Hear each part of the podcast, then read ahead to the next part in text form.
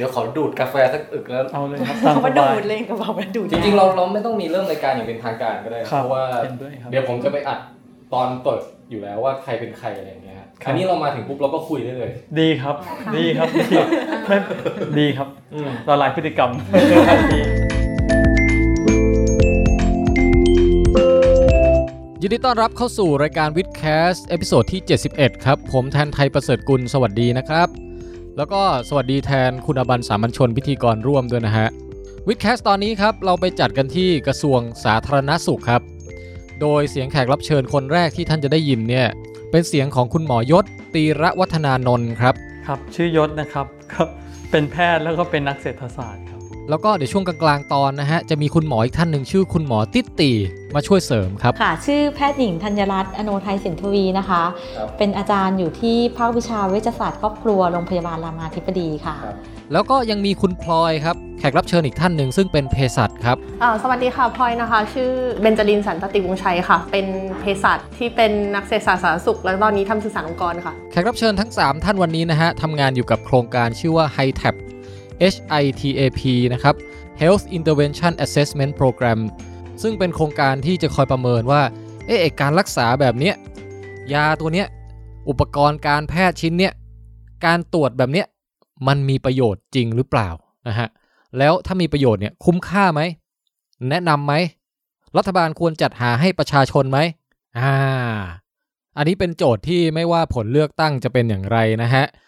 รัฐบาลที่เข้ามาใหม่ก็ต้องคิดเรื่องสาธารณสุขกันทั้งนั้นนะครับ เป็นโอกาสดีที่พวกเราจะได้มาฟังข้อมูลเบื้องลึกเบื้องหลังนะฮะ ซึ่งวันนี้ โอ้โห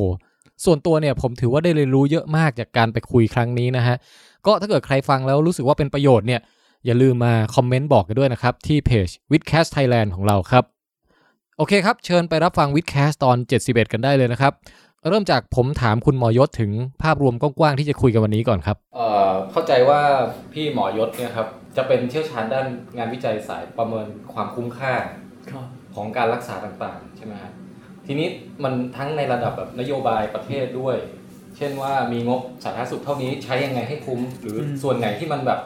เสียทิ้งไปไม่ได้ค่อย ๆ ได้อะไรกลับมาอะไรอย่างเงี้ยฮะ กับกับในส่วนที่เป็นแบบเอ่อรายบุคคลนะฮะ เช่นคนคนหนึ่งไปหาหมอเนี่ยตัดสินใจยังไงดีอะไรเงี้ยอ๋อ ดีนะ เชิงนโยบายกับดีครับเชิงแบบอืมประชาชนไปรักษา ดีครับได้สองระดับเลยถ้างั้นให้เด้วยให้อินโทรก่อนก็ได้ครับว่า การประเมินความคุ้มอะไรพวกนี้เนี่ยมันคือมันคือยังไงครับ ได้อะครับอืมแล้วเดี๋ยวโยนเรื่องระระดับบุคคลให้ติตีนะโอ้ได้ได้ได้ได้แต่ช่วยกันนะครับ ก็ก็เอ่อเรื่องประเมินความคุ้มค่ามันก็คง โดยหลักการมันก็คือ คนเวลาพูดอะคนมักเข้าใจผิดเยอะนะ เวลาตอนผมทำเรื่องการประเมินความคุ้มค่าเมื่อสักสิบสิบกว่าปีที่แล้วเองนะมันเป็นเรื่องที่มันเพิ่งเข้ามาในในวงการสาธารณสุขของบ้านเรา สมัยก่อนหน้านี้เราเราเป็นแพทย์สมัยผมเรียนหนังสือหมอติตีเรียนหนังสือเนี่ยเราถูกสอนแต่ว่าเราเป็นแพทย์เรามีหน้าที่ที่จะหาการรักษาหรือวิธีการที่ดีที่สุดให้กับคนไข้อืมคำว่าที่ดีที่สุดในนิยามของเราคือว่า เราเชื่อว่าไอเนี้ยดีที่สุดโอมีโอกาสทำให้คนไข้หายมากที่สุดฮะมีโอกาสทำให้คนไข้ได้รับความสบายมีคุณภาพชีวิตดีที่สุด เราก็อืมจะให้ครับเลือกสิ่งนั้นให้สมัยก่อนจะจะเลือกสิ่งนั้นให้ หลังๆ ก็จะมีกระแสบอกคนไข้ต้องมีส่วนในการตัดสินใจด้วย ก็ที่มีเรียกว่า patient center เนาะเอ่อ care health care ก็คือว่าเอาคนไข้เป็นศูนย์กลางสิเหมือนกับโรงเรียนอะที่บอกต้องเอานักเรียนเป็นศูนย์กลาง วงการแพทย์ก็ คล้ายๆกัน เอาคนไข้เป็นศูนย์กลางก็คนไข้ก็ช่วยตัดสินใจกับแพทย์ แต่การตัดสินใจเหล่าเนี้ยมันอยู่บนพื้นฐานว่าเราอยากจะให้เขาสิ่งที่เขาดีที่สุดอืมตรงการตัดสินใจแบบนี้มันดูดีเนาะมันดูเหมือนก็ไม่น่าจะมีปัญหาค่ะแต่ปัญหามันเกิดขึ้นตรงที่ว่า ด้านหนึ่งของวงการสุขภาพมันคือธุรกิจอืมเพราะฉะนั้นธุรกิจเขาก็มีหลักการว่าเขาต้องทำกำไรสูงสุดฮะผมยกตัวอย่างง่ายๆแค่บริษัทที่ผลิตยาผลิตวัคซีน ผลิตเครื่องมือแพทย์เนี่ยครับ ถ้าเขารู้ว่าของเขาเนี่ยดีกว่าของที่มีอยู่มาก่อนหน้านี้แล้ว สมมติครับเราป่วยเป็นโรคโรคหนึ่งแล้วเราเราเคยมียาอยู่ ผมคิดค้นบริษัทผมคิดค้นยาใหม่ขึ้นมาได้ เรารู้ว่ามันมีข้อได้เปรียบ ใครๆก็ลองยอมรับว่าของยาเราดีกว่า แทนที่ผมจะมาดูต้นทุนผมผลิตเท่าไหร่อืมผมจะเปลี่ยนไปว่า จะดูว่าจะทำยังไงผมถึงจะได้กำไรสูงสุด ทำให้ผมได้กำไรสูงสุดเพราะผมก็ไม่ต้องสนใจสมมติของผมของผมดีกว่าสักสมมุตินะค่ะยกตัวอย่างมันยกตัวอย่างยากแต่ยกตัวอย่างเล็กน้อยว่าอะดีกว่าสักสิแต่ผมอาจจะตั้งราคามันสัก 200%นะเมื่อเทียบกับของเก่าเพราะนี่มันเป็นโอกาสที่ผมทำกำไรได้สูงสุดครับค่ะถ้ายาใหม่ออกมาก็คนยอมที่จะจ่ายแพงขึ้นเลยซึ่งซึ่งที่ผมบอกปัญหาของการแพทย์ที่สมัยผมกับหมอที่ตีเรียนหนังสือมาเนี่ยต่อให้แพทย์เป็นคนเลือกเอง หรือว่าคนไข้มามีส่วนร่วม เราก็จะมองกันในประเด็นของว่าอะไรมันดีที่สุด แต่ประเด็นที่เราไม่ได้มักมองกันก็คือว่าสิ่งที่เราต้องจ่ายแพงขึ้น มันต้องมีคนหนึ่งที่จ่ายแพงขึ้นในสังคมแน่นอน มันไม่ว่าจะเป็นถ้าไปไปโรงพยาบาลเอกชน หรือสมัยก่อนที่เรายังไม่มีระบบประกันสุขภาพ คนที่จ่ายคือคนไข้ครับคนไข้จ่ายแพงขึ้น เรื่องคนไข้จ่ายแพงขึ้นนี่ยากมากเลยนะ เพราะคนไข้เนี่ยจะไม่รู้หรอกว่าจ่ายแพงขึ้นค่ะแล้วมันได้ประโยชน์มากน้อยแค่ไหนอืมค่ะเพราะคนไข้เนี่ยจะไม่รู้หรอกว่า ไม่จะไม่เห็นว่าประโยชน์สูงสุดที่จะได้ กับประโยชน์ที่น้อยที่สุด ถ้าไม่ใช้ของแพงเนี่ยจะเป็นอะไร เขาจะไม่เห็นเขาไม่เห็นกรอบตรงนี้ เพราะฉะนั้นเขารู้แต่ว่าเฮ้ยหมอแนะนำว่าบอกว่าไอ้เนี่ยมันดีกว่าฮะผมก็จะ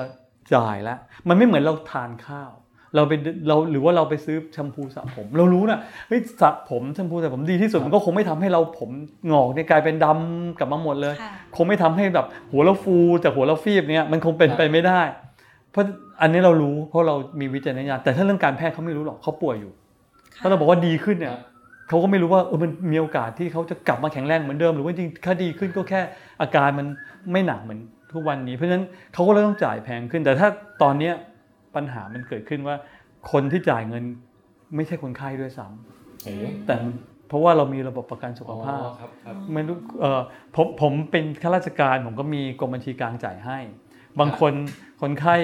เป็นคนไข้ประกันสุขภาพทั่วหน้า ก็เราก็เอาภาษีจากที่เราเก็บทุกครับทุกคนมาจ่ายให้ หรือถ้าเป็นอีกกลุ่มหนึ่งก็คือประกันสังคมครับก็นายจ้างกับลูกจ้างกับรัฐบาลรวมกันจ่ายให้ เหล่านี้คนกลางคนจ่ายให้ก็ยิ่งทำให้ ถ้าเราไม่มาคิดเรื่องว่าเงินที่จ่ายเพิ่มขึ้นมันได้ประโยชน์มากขึ้นแค่ไหน มันก็จะยิ่งทำให้เราอยู่ไม่ได้หรอกระบบสุขภาพฮะฮะถ้าจะยกตัวอย่างอันหนึงให้มันแบบมีเคสแบบเออใช่ให้มันแบบจับต้องได้เลยผมยกตัวอย่างอันหนึงแล้วกัน เอาเรื่องยาตัวหนึ่งก่อนเป็นยารักษามะเร็งค่ะยารักษามะเร็งเขาผลิตมารักษามะเร็งนะแต่ครับมันเป็นยาที่ได้ประโยชน์น้อยมากเลยในการรักษามะเร็งคนก็ไม่ค่อยนิยมอันนี้ใช้มะเร็งอะไรครับมะเร็งลำไส้อืมยาชื่อตัวหนึ่งชื่ออวาสตินแล้วกันอะฮะชื่อทางการค้าว่าอวาสติน มันผลิตมารักษามะเร็งลำไส้ขึ้นทะเบียนมาด้วยการรักษามะเร็งลำไส้ แต่ปรากฏว่ามันได้ประโยชน์น้อย คนก็ไม่นิยม ประเทศเรารวยๆเขายังไม่แนะนำให้ใช้เลยครับ แต่แพทย์เขารู้ว่าอ๋อไอยาเนี่ยมันไปออกฤทธิ์ในการยับยั้งเส้นเลือดใหม่ไม่ให้มันโตขึ้นอืมไอ้มะเร็งลำไส้มันก็มีเส้นเลือดเยอะมันก็อาจจะทำให้มะเร็งมันโตช้าครับหรือมะเร็งมันฝ่อเขาก็แพทย์ก็เลยโรคตา อันนี้แพทย์อีกกลุ่มหนึ่งเลยนะฮะเกิดมาอยู่มาวันหนึ่งก็คิดว่าเฮ้ยมันมีโรคตาบางโรคนะที่มันมีเส้นเลือดขึ้นมาที่จอประสาทตาอืมแล้วไม่อยากให้มันขึ้นหรอกเพราะมันขึ้นมาแล้วมันทำให้ตาลอกทำให้มองไม่เห็น หมอหมอด้วยกันเองเนี่ยนะค่ะไม่ใช่บริษัทยานะหมอด้วยกันเองก็เลยลองเอายาเนี่ยมาฉีดเข้าลูกตา เอายามะเร็งมาฉีดเข้าลูกตาอันนี้เรื่องจริงนะประมาณสักสิปีที่แล้วเนี่ยฉีดเข้าลูกตามารักษาโรคเดี๋ยวบางๆมันถึงว่าฉีดกันเองเนี่ยเหรอคะใช่หมอเรียกว่าแบบมาหมอมาฉีดเข้าลูกตาให้คนไข้อ๋อหมอลองทำดูฮะเพราะว่ามันสรรพคุณของยานี่มันค่ะลดการเกิดใหม่ของเส้นเลือด ซึ่งไม่อยากให้เกิดค่ะแต่ตอนที่เขาทดลองมันใช้ทดลองในโรคมะเร็ง แต่ หมอโรคตาก็มันไม่มีทางรักษาคนไข้กลุ่มนี้ค่ะเพราะคนไข้กลุ่มเนี้ยตาจะบอด ก็เลยลองเอายามาฉีดแล้วเกิดไปได้ผลดีแล้วหมอก็จะวิธีการของวงการแพทย์คือ ถ้าได้ผลดีก็จะเขียน report ก็เขียนรายแชงานร์กันให้คนอื่นได้แชร์กันรู้ใช่ไหมคะแล้วมันก็เกิดข้อมูลลองทำตามกันดูเออจนกระทั่งทำกันทั่วโลกเลยเพราะมันดีผลได้ผลดีมากอ๋อวิธีการวิธีการที่เคยมีก่อนการฉีดยาตัวนี้ก็คือ การฉายรังสีฉายแสงครับพอฉายแสงก็ทำให้แค่ตาของคนไข้เนี่ยไม่แย่ลงมากหรือว่าแย่ลงช้าลง แต่ยาตัวเนี้ยนะพอฉีดแล้วมันทำให้ตามันกลับมาเห็นมากขึ้นอืมก็เรียกว่าถ้าวงการแพทย์เรียกว่าดามาติกฮะฮะค่ะทรีทเมนต์เลยดามาติกรีซอลเลยแบบมันผลมันดราม่ามันมา miracle ใช่อะคุณถ้าถ้าเป็นอย่างนี้นะค่ะถ้าเราคิดกันแบบโดย logic ง่ายๆ ถ้าผมเป็นบริษัทยานี้นะครับ ถ้าแบบผมเป็นคนที่ไม่มีหัวการค้า ผมก็ต้องทำไง ผมก็ต้องเฮ้ยเอายาเนี่ยลองทดลองกับคนไข้โรคตาให้เป็นจริงเป็นจังเนาะค่ะเพื่อที่จะได้ไปขอขึ้นทะเบียนมารักษาตาค่ะอืมอันนี้คิดแบบคนแบบพวกเราค่ะซึ่งครับไม่มีหัวการค้าหรือว่าเป็นคนที่ทำธุรกิจคงไม่อ๋อคงไม่รอด แต่บริษัทยาเนี่ยคิดอีกอย่างหนึ่งบริษัทยาเนี่ยคิดว่าเฮ้ยในเมื่อยาตัวนี้มันได้ผลดีมาก ปล่อยอวาสตินไว้เหมือนเดิม แต่เรามาสร้างยาตัวใหม่โอ้ ชื่อลูเซนทิสแต่ยาเดิมนั่นแหละ เหมือนอวาสตินอ๋อสองแต่เปลี่ยนชื่อเปลี่ยนแพ็กเกจ แล้วไปขึ้นทะเบียนแล้วค่ะสำรับรักษาตาไปทดลองเลยนะค่ะไปทดลองแต่ผลการทดลองเขารู้อยู่แล้วว่าพวกก็ยานี้มันคนเอาอวาสตินไปทดลองกันมาตั้งค่ะหลายคนแล้วอะฮะแล้วไปแล้วไปขอขึ้นทะเบียนรักษาตาอืมแล้วตั้งราคาเพิ่มขึ้น50เท่าโอ้โหโอ้จากเข็มละประมาณพันหนึ่งอะก็ไปครับเป็นห้าหมื่น โอ้แต่คุณตอนอยากนี้ฉีดไหม่ลาตาไม่บอดก็ต้องฉีดสิก็คะต้องฉีดอะฉีดไม่แล้ได้วฉีดเข็มเดียวด้วยตาทิพย์เลยนะนะฮะ ไม่ได้เข็มเดียวต้องฉีดคนละประมาณ5 6เข็ม ฉีดแล้วแบบสแกนเห็นทุกอย่าง ใช่เออ เออ ไม่ฉีดฉีดหกเข็มแล้ว เรื่องเรื่องเรื่องมันก็คือว่าบริษัทเนี้ยก็หัวใสเสร็จแล้วก็ขายขึ้นทะเบียนวงการแพทย์ถามวงการแพทย์กลับมาว่าเอ้ยงั้นเราเรามีสิทธิ์ที่จะใช้ยาถูกไหมครับ ยาวัคซีนเนี่ยถูกยาที่คือถูก สมมติ ผมเป็นวงการแพทย์ผมก็แบบงั้นก็ไม่ต้องซื้อไอ้ตัวใหม่สิเราก็ซื้ออ่าอีวัสตินที่ตั้งราคาเดิมไว้น่ะใช่มันมันก็ควรเป็นแบบนั้น แม้กครัระบทั่งในประเทศอังกฤษเองอะรวยกว่าเราเยอะเขาก็ครับยังซื้อยาอวาสตินเนี่ยราคาถูกไปให้แพทย์ใช้ครับ แต่ก็ต้องเข้าใจว่าวงการแพทย์เราเนี่ยจริง ๆ แล้วยาเราแต่ละขนาดที่ผลิตออกมา มันต้องมีการขึ้นทะเบียนค่ะให้มันเป็นถูกต้องครับการขึ้นทะเบียนเนี่ยทะเบียนเป็นหน้าที่ของผู้ผลิต ไม่ใช่เป็นหน้าที่ของแพทย์หรือรัฐบาลคนขึ้นทะเบียน เพราะฉะนั้นการขึ้นทะเบียนเนี่ยเป็นหน้าที่ของผู้ผลิต ถ้าผู้ผลิตไม่ไปขึ้นทะเบียน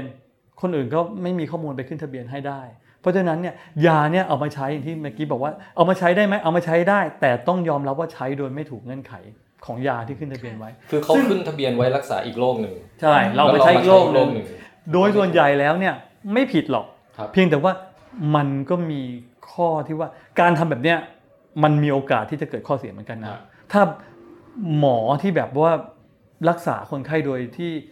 ไม่ใช่กรณียาตัวนี้เนาะค่ะเนี่ยผมเอายามะเร็งมาให้คุณซึ่งเป็นหวัดกินเนี่ยมันก็ไม่ดีถูกไหมค่ะครับคุณก็อาจจะตายถ้าสมมติเรื่องนี้มันไม่มีประโยชน์กับคุณเพราะมันก็ขึ้นอยู่กับกรณีของกรณีไป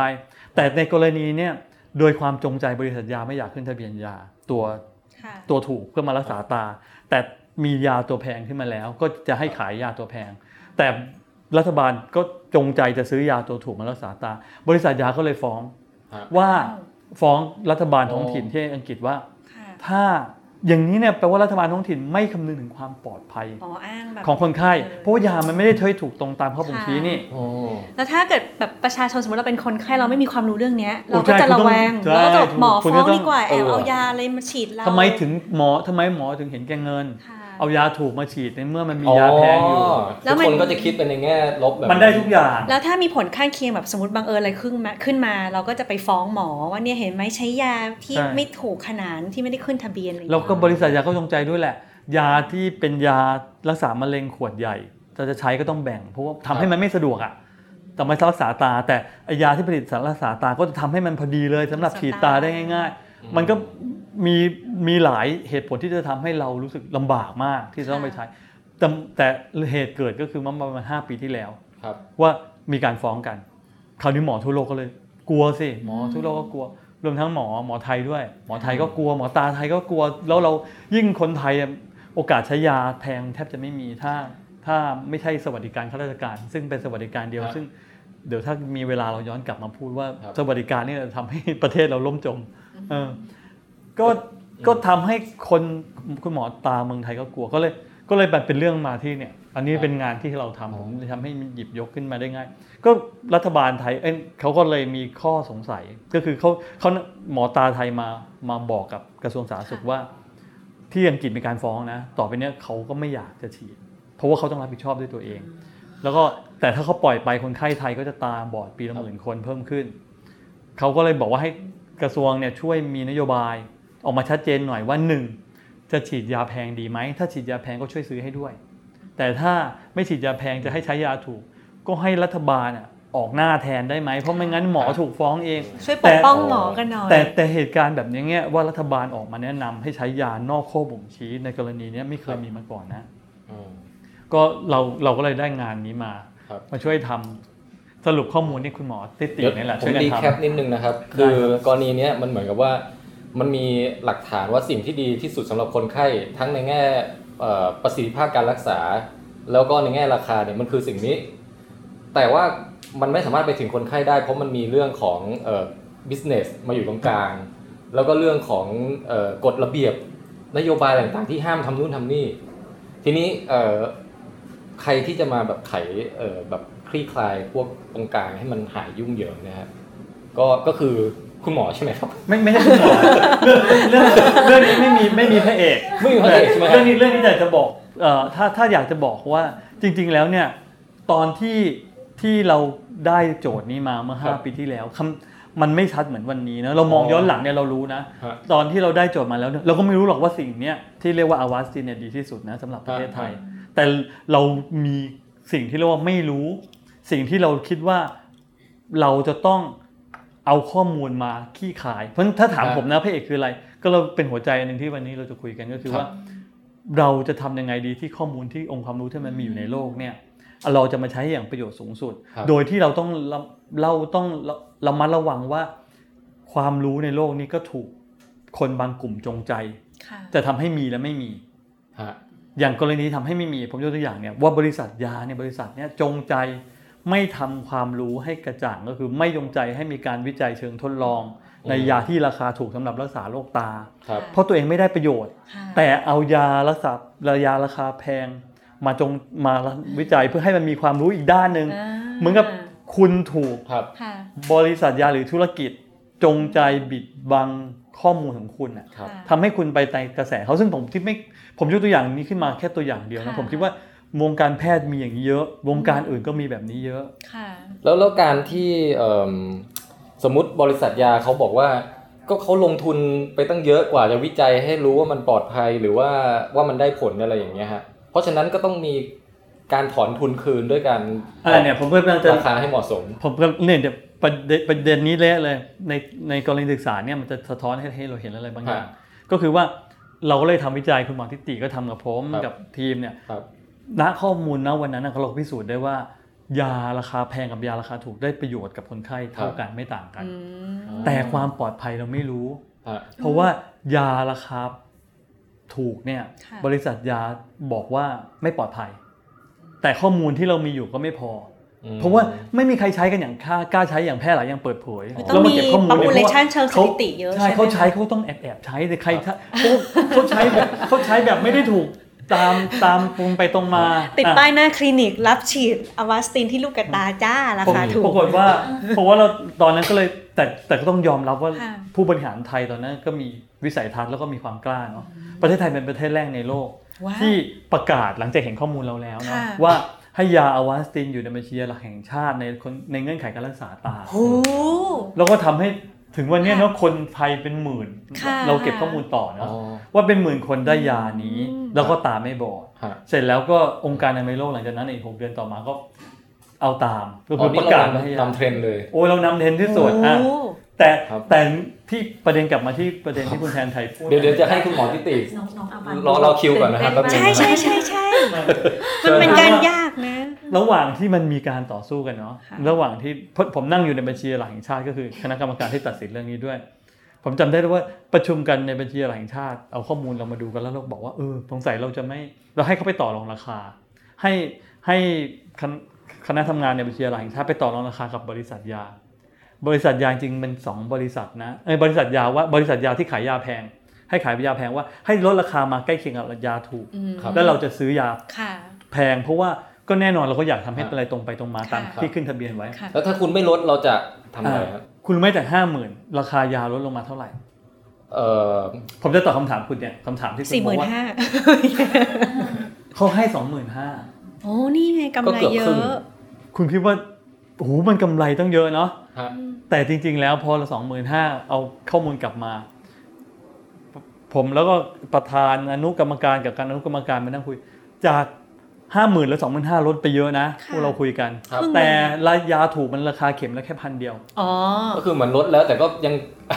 แพงกว่าเวอสี่ร์สองหมื่นสี่อะแพงกว่าสองหมื่นสี่นี่เหมือนแบบ ท่านบอกว่าเซลล์มิดไนท์เอเว้อยเออเออเออพอเข้าไปบอกว่าลด 50% 50%ยังแพงกว่าที่แบบปกติอันที่อื่ไปนซื้อที่เหมือนอื่นแล้วเพิ่งซื้อปังตอมาน่ะจริงเหรอปังตอของที่บ้านแบบถ้าตลาดทั่วไปบางทีมันอันละ 300 แต่ของอ่าฮะที่มันเป็นเหล็กกล้าอันละหมื่นห้าอะไรอย่างเงี้ยเออสุดท้ายเราว่ามันก็สับเหมือนกันเลยประมาณนี้แล้วก็เลือกอันเออื่อนเออเออเปรียบเทียบได้ดี คือแบบว่าต่อให้หมื่นห้าลดห้าสิบเปอร์เซ็นต์ก็เจ็ดพันห้าเวอร์ซัสสามร้อยอย่างนี้ อืมเข้าใจเข้าใจอืมอืมฮะขอบคุณค่ะ อันนี้ตัวอย่างเปรียบเทียบอืมแต่โดยแต่โดยสรุปว่าเราไม่เอา เราจะเอายาถูกค่ะเพราะว่าพันหนึ่งกับสองหมื่นห้าก็ยังต่างกันเยอะใช่ค่ะเราสรุปกันแบบนั้น เชื่อไหมว่าพอออกมาจากห้องประชุมเนี่ยไม่นานเนี่ยมีคนติดต่อโทรศัพท์ไปที่ประธานกรรมการต่อรองราคา แล้วก็มีคนมาล็อบบี้ผมที่สำนักงานเนี่ยครับว่าตกลงอะถ้าเอาจริงแบบเนี้ยเขายอมเอาใหม่ ราคาที่เสนอมาเนี่ยเขาขอเปลี่ยนเขาเป็นว่าซื้อหนึ่งแถมสิบเอ็ด เออ มันเริ่มคิดซื้อเลขยากกลายเป็นลืกลายเป็นซื้อสิบสองเข็มเหลือราคาห้าหมื่นครับ ซึ่งหารออกมาแล้วได้เท่ากับเข็มละประมาณห้าพันก็แพสี่งพันกกว่าว่าบาทดีฮะอืมไม่แล้วสี่พันกว่าบาทแล้วยังไม่จบอะยังยังไม่จบที่ว่าสุดท้ายเราก็ไม่เอา ครับ เพราะว่าเราคุยกันไปเรียบร้อยแล้ว ต่อให้ห้าพันก็ยังแพงกว่าพันหนึ่งถูกไหมแล้วเราไม่คิดว่าอะไรจะต่างกันอย่างนี้ผมว่าไปสั่งจากจีนดีกว่าครับ เฮ้ยเขาเขาเขากลับมาเขากลับมาว่าจริงๆแล้วเขาให้ฟรีได้เอ้าให้ฟรีประเทศไทยได้ อ้าว แต่ในเฉพาะในสวัสดิการประกันสุขภาพทั่วหน้า ข้าราชการต้องซื้ออ๋อเดิม เหมือนกับเพื่อออเพื่อวินเฟเวอร์ไว้ก่อนว่าให้ยาตัวนี้ แบบว่าประเทศไทยรับไปใช้ก่อนในลักษณะแบบตัวแพงอย่างนี้ป่ะคะ โดยที่ให้แบบว่าในใช่ฟรีใช่และสวัสดิการ เพระแต่ว่า เพระเพราะว่าไม่อยากให้ประเทศไทย public ประกาศก็ไง ว่าเราทำแบบเนี้ยแล้วเขาเสียตลาดหลายประอ๋เทอศไง พอประกาศไปแล้วเดี๋ยวมันจะลุกลามแบบใช่ทำให้มัน เสียผลประโยชน์หลายซึ่งทุกวันนี้มันลุกลามไปแล้ว อ่าลุกลามไปแล้ว เพราะเราคุยกันย้อนหลังแต่อ๋อแต่ที่ผมอยากจะสะท้อนอันนี้อย่างหนึงไงอืมที่คุณแทนไทยว่าครับคุณคิดว่ายาห้าหมื่นราคาต้นทุนเท่าไหร่โอ้โหต้นทุนมันจะวัดยังไงอะนี่ไม่นี่แต่ยังไงดูจากนะสิ่งที่อะบาสตีนมันหนึ่งพันอันนี้ก็คือเขาใกล้เคียงมันก็น่าจะอืมรีเสิร์ชหรือใช่ต้นทุนก็ใกล้เคียงหนึ่งพันต้องมีกำไรแล้วคือไอ้หนึ่งเพราะพันฉะนั้นั้นนก็กำไรแล้วไงถูกใช่เพราะฉะนั้นก็อาจจะต้นทุนสัก300ละมั้งอืมประมาณประมาณอย่างนั้นครับนี่คือต้นเพราะทุฉะนนั้นในแง่แบบกระบวนการที่ผลิตที่คุณเลยบอกว่าที่ในเมื่อบริษัทยาบอกว่า ผลิตยามาแล้วก็ต้องมีต้นทุนบวกกับครับค่าวิจัย คุณไปดูรายงานของของมีคนไปไปไปขุดค้นข้อมูล เพราะว่าตอนนี้ที่อเมริกาเนี่ยมันต้องเปิดเผยข้อมูลเนาะค่ะเขาไปขุดค้นข้อมูลของบริษัทยาข้ามชาติทั้งหมด ต้นทุนอันใหญ่ที่สุดเลยของบริษัทยาข้ามชาติ ไม่ใช่เป็นงบประมาณวิจัย แต่เป็นงบการทำการตลาดโอ้โหอืมงบวิจัยมันน้อยมากครับเพราะว่าจริงๆแล้วเนี่ยยาหลายตัวที่ คิดค้นออกมาใหม่ทุกวันเนี่ยมันไม่ได้เกิดมาจากการวิจัยในห้องวิจัยของบริษัทยาตั้งแต่แรกครับ ส่วนใหญ่แล้วงานวิจัยของยาที่ดัง ๆ ที่ดีๆนะส่วนใหญ่เกิดจากงานวิจัยเชิงเชิงพื้นฐานที่ให้ทุนโดยรัฐบาล ไม่ว่ารัฐบาลอเมริกา รัฐบาลอังกฤษและไม่ไม่กระทั่งรัฐบาลไทยเราก็ให้วิจัยทุนพื้นฐานค่อนข้างเยอะ บริษัทยาคิดดูเขาคงไม่มาเริ่มต้นตั้งแต่กอไก่แล้วไม่เห็นทิศเห็นทางว่าเมื่อไหร่จะไปถึงฮอนอฮูกเขาจะเขา เขามีแนวโน้มคือเขาจะไปเริ่มตรงนู่นออ่างอืมอะไรนู่นแล้วค่ะเพราะฉะนั้นเขาจะไปซื้อเพเทนมาจากมหาวิทยาลัยฮะเขาจะไปคอยดูมหาวิทยาลัยไหนเก่งๆ ดังๆเนี่ยทำวิจัยมีตัวไหนที่มีแนวโน้มที่จะกลายเป็นยาได้ถึงไปครับไปคว้ามา เพราะฉะนั้นที่บอกว่างานวิจัยยากๆ แล้วที่มันมีความเสี่ยงสูงเนี่ยเขาตัดเขาทำธุรกิจเขาฉลาดเขาไม่มาลงทุนอะไรที่มีความเสี่ยงสูงหรอกค่ะเพราะฉะนั้นเนี่ยบริบริษัทยาธรรมชาติของการลงทุนเขาจะเป็นแบบนั้น เขาจะไปไปใช้เยอะในเรื่องของการตลาด เรื่องรักษาผลประโยชน์เขาฮะเรื่องการผลิตเนาะครับเรื่องวิจัยมันไม่ได้จริงอืมค่ะแต่ทีนี้เออผมจะสวมบทบาทคนที่แบบสวนมาฝั่งตรงข้ามนะครับ ดีครับ คือคือสมมุติอ่าฝั่งบริษัทยาเขาก็บอกว่า มันก็ต้องอาศัยการแข่งขันการแบบคือคือถ้าทำบริษัทผลิตยาใหม่ๆ แล้วไม่รวยเนี่ย มันก็จะทำให้โลกมันพัฒนาช้าลง คือหมายถึงว่าก็จะไม่มีใครกันมาแข่งขันกันเพื่อจะสร้างยาตัวใหม่ ๆ ที่ดีๆออกมาอะไรเงี้ยครับก็ ถ้าถ้าถามกลับไปเนาะคิดว่าคนในโลกเนี้ยทุกคนเนี่ย คิดว่าเอาเงินสมมตินะเราเอาเงินไปวางไว้ให้หน้านักวิจัย แล้วก็บอกว่าให้นักวิจัยนี่เงินทั้งหมดเนี่ย คุณจะได้ถ้าคุณทำอะไรสำเร็จอ่าค่ะคิดว่ามันจะสำเร็จจริงๆหรอยังโดยไม่คนที่จะคิดอะไรได้ส่วนใหญ่เป็นคนเก่งเนาะคนเก่งเนี่ย drive เขาไม่ได้อยู่ที่เงินหรอกอืม หลายคน ambition เขาคืออยากประสบความสำเร็จจริง ๆ อยากจะคิดค้นอะไร อยากจะสร้างชื่อไว้ในโลกนี้หรือว่าอยากจะแก้ไขปัญหานี้ได้จริงฮะๆมันมันไม่ใช่หรอกว่าเรามีเงินเอาไปใส่เนาะบนเครื่องปั่นปั่นปั่นปั่นออกมาแล้วเป็นยาเออมันไม่ใช่แบบนั้นหรอกคือสมมุติชีวิตจริงมันไม่ใช่คือถ้างานวิจัยมันจะไม่ work เนี่ยให้ผมห้าหมื่นกับห้าล้านมันก็ไม่เวิร์กอยู่ดีอย่าใช่งนี้มาไม่คุณไปดูคนที่คนที่เราสมมุตินะ คนที่ทำวิจัยที่กลายมาเป็นยาเนี่ย หลายคนอยู่ในห้องแลบเนี่ยครับเขาถามเขาว่าทำไมเขาอยู่อยู่ในห้องแลบมหาวิทยาลัย ยังอยู่ในห้องแลบของของที่ผมบอกว่าข้อมูลมันมีชัดเจนนะว่า ยาต้นแบบส่วนใหญ่ค่ะเกิดขึ้นจากห้องแลบในมหาวิทยาลัย ในต่างประเทศนะไม่ใช่ครับในประเทศไทยถามว่าคนเหล่านี้ทำไมไม่ไปอยู่ในห้องแลบในมหาในในบริษัทยาค่ะอืม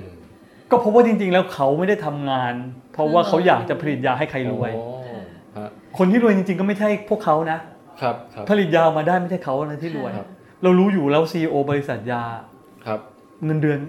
ไม่ต่ำกว่า10ล้านเหรียญนะโอ้โหเหรียญด้วย 300 ล้านกว่าบาทใช่ซื้อข้าวมันไก่ได้หลายห่อมีเลยนี่นี่คือสิ่งที่แกคิดถึงเลยเนี่ยมีบริษัทยาที่ไหนบ้างที่ขาดทุนค่ะครับธุรกิจอะไรบ้างที่ไม่ไม่ต้องกังวลใจเรื่องการล้มละลายหรือขาดทุน ไม่มีธุรกิจไหนที่แบบค่อนข้างปลอดภัยถ้าเขารู้สึกธุรกิจสุขภาพหรอกถ้เพราะว่ายา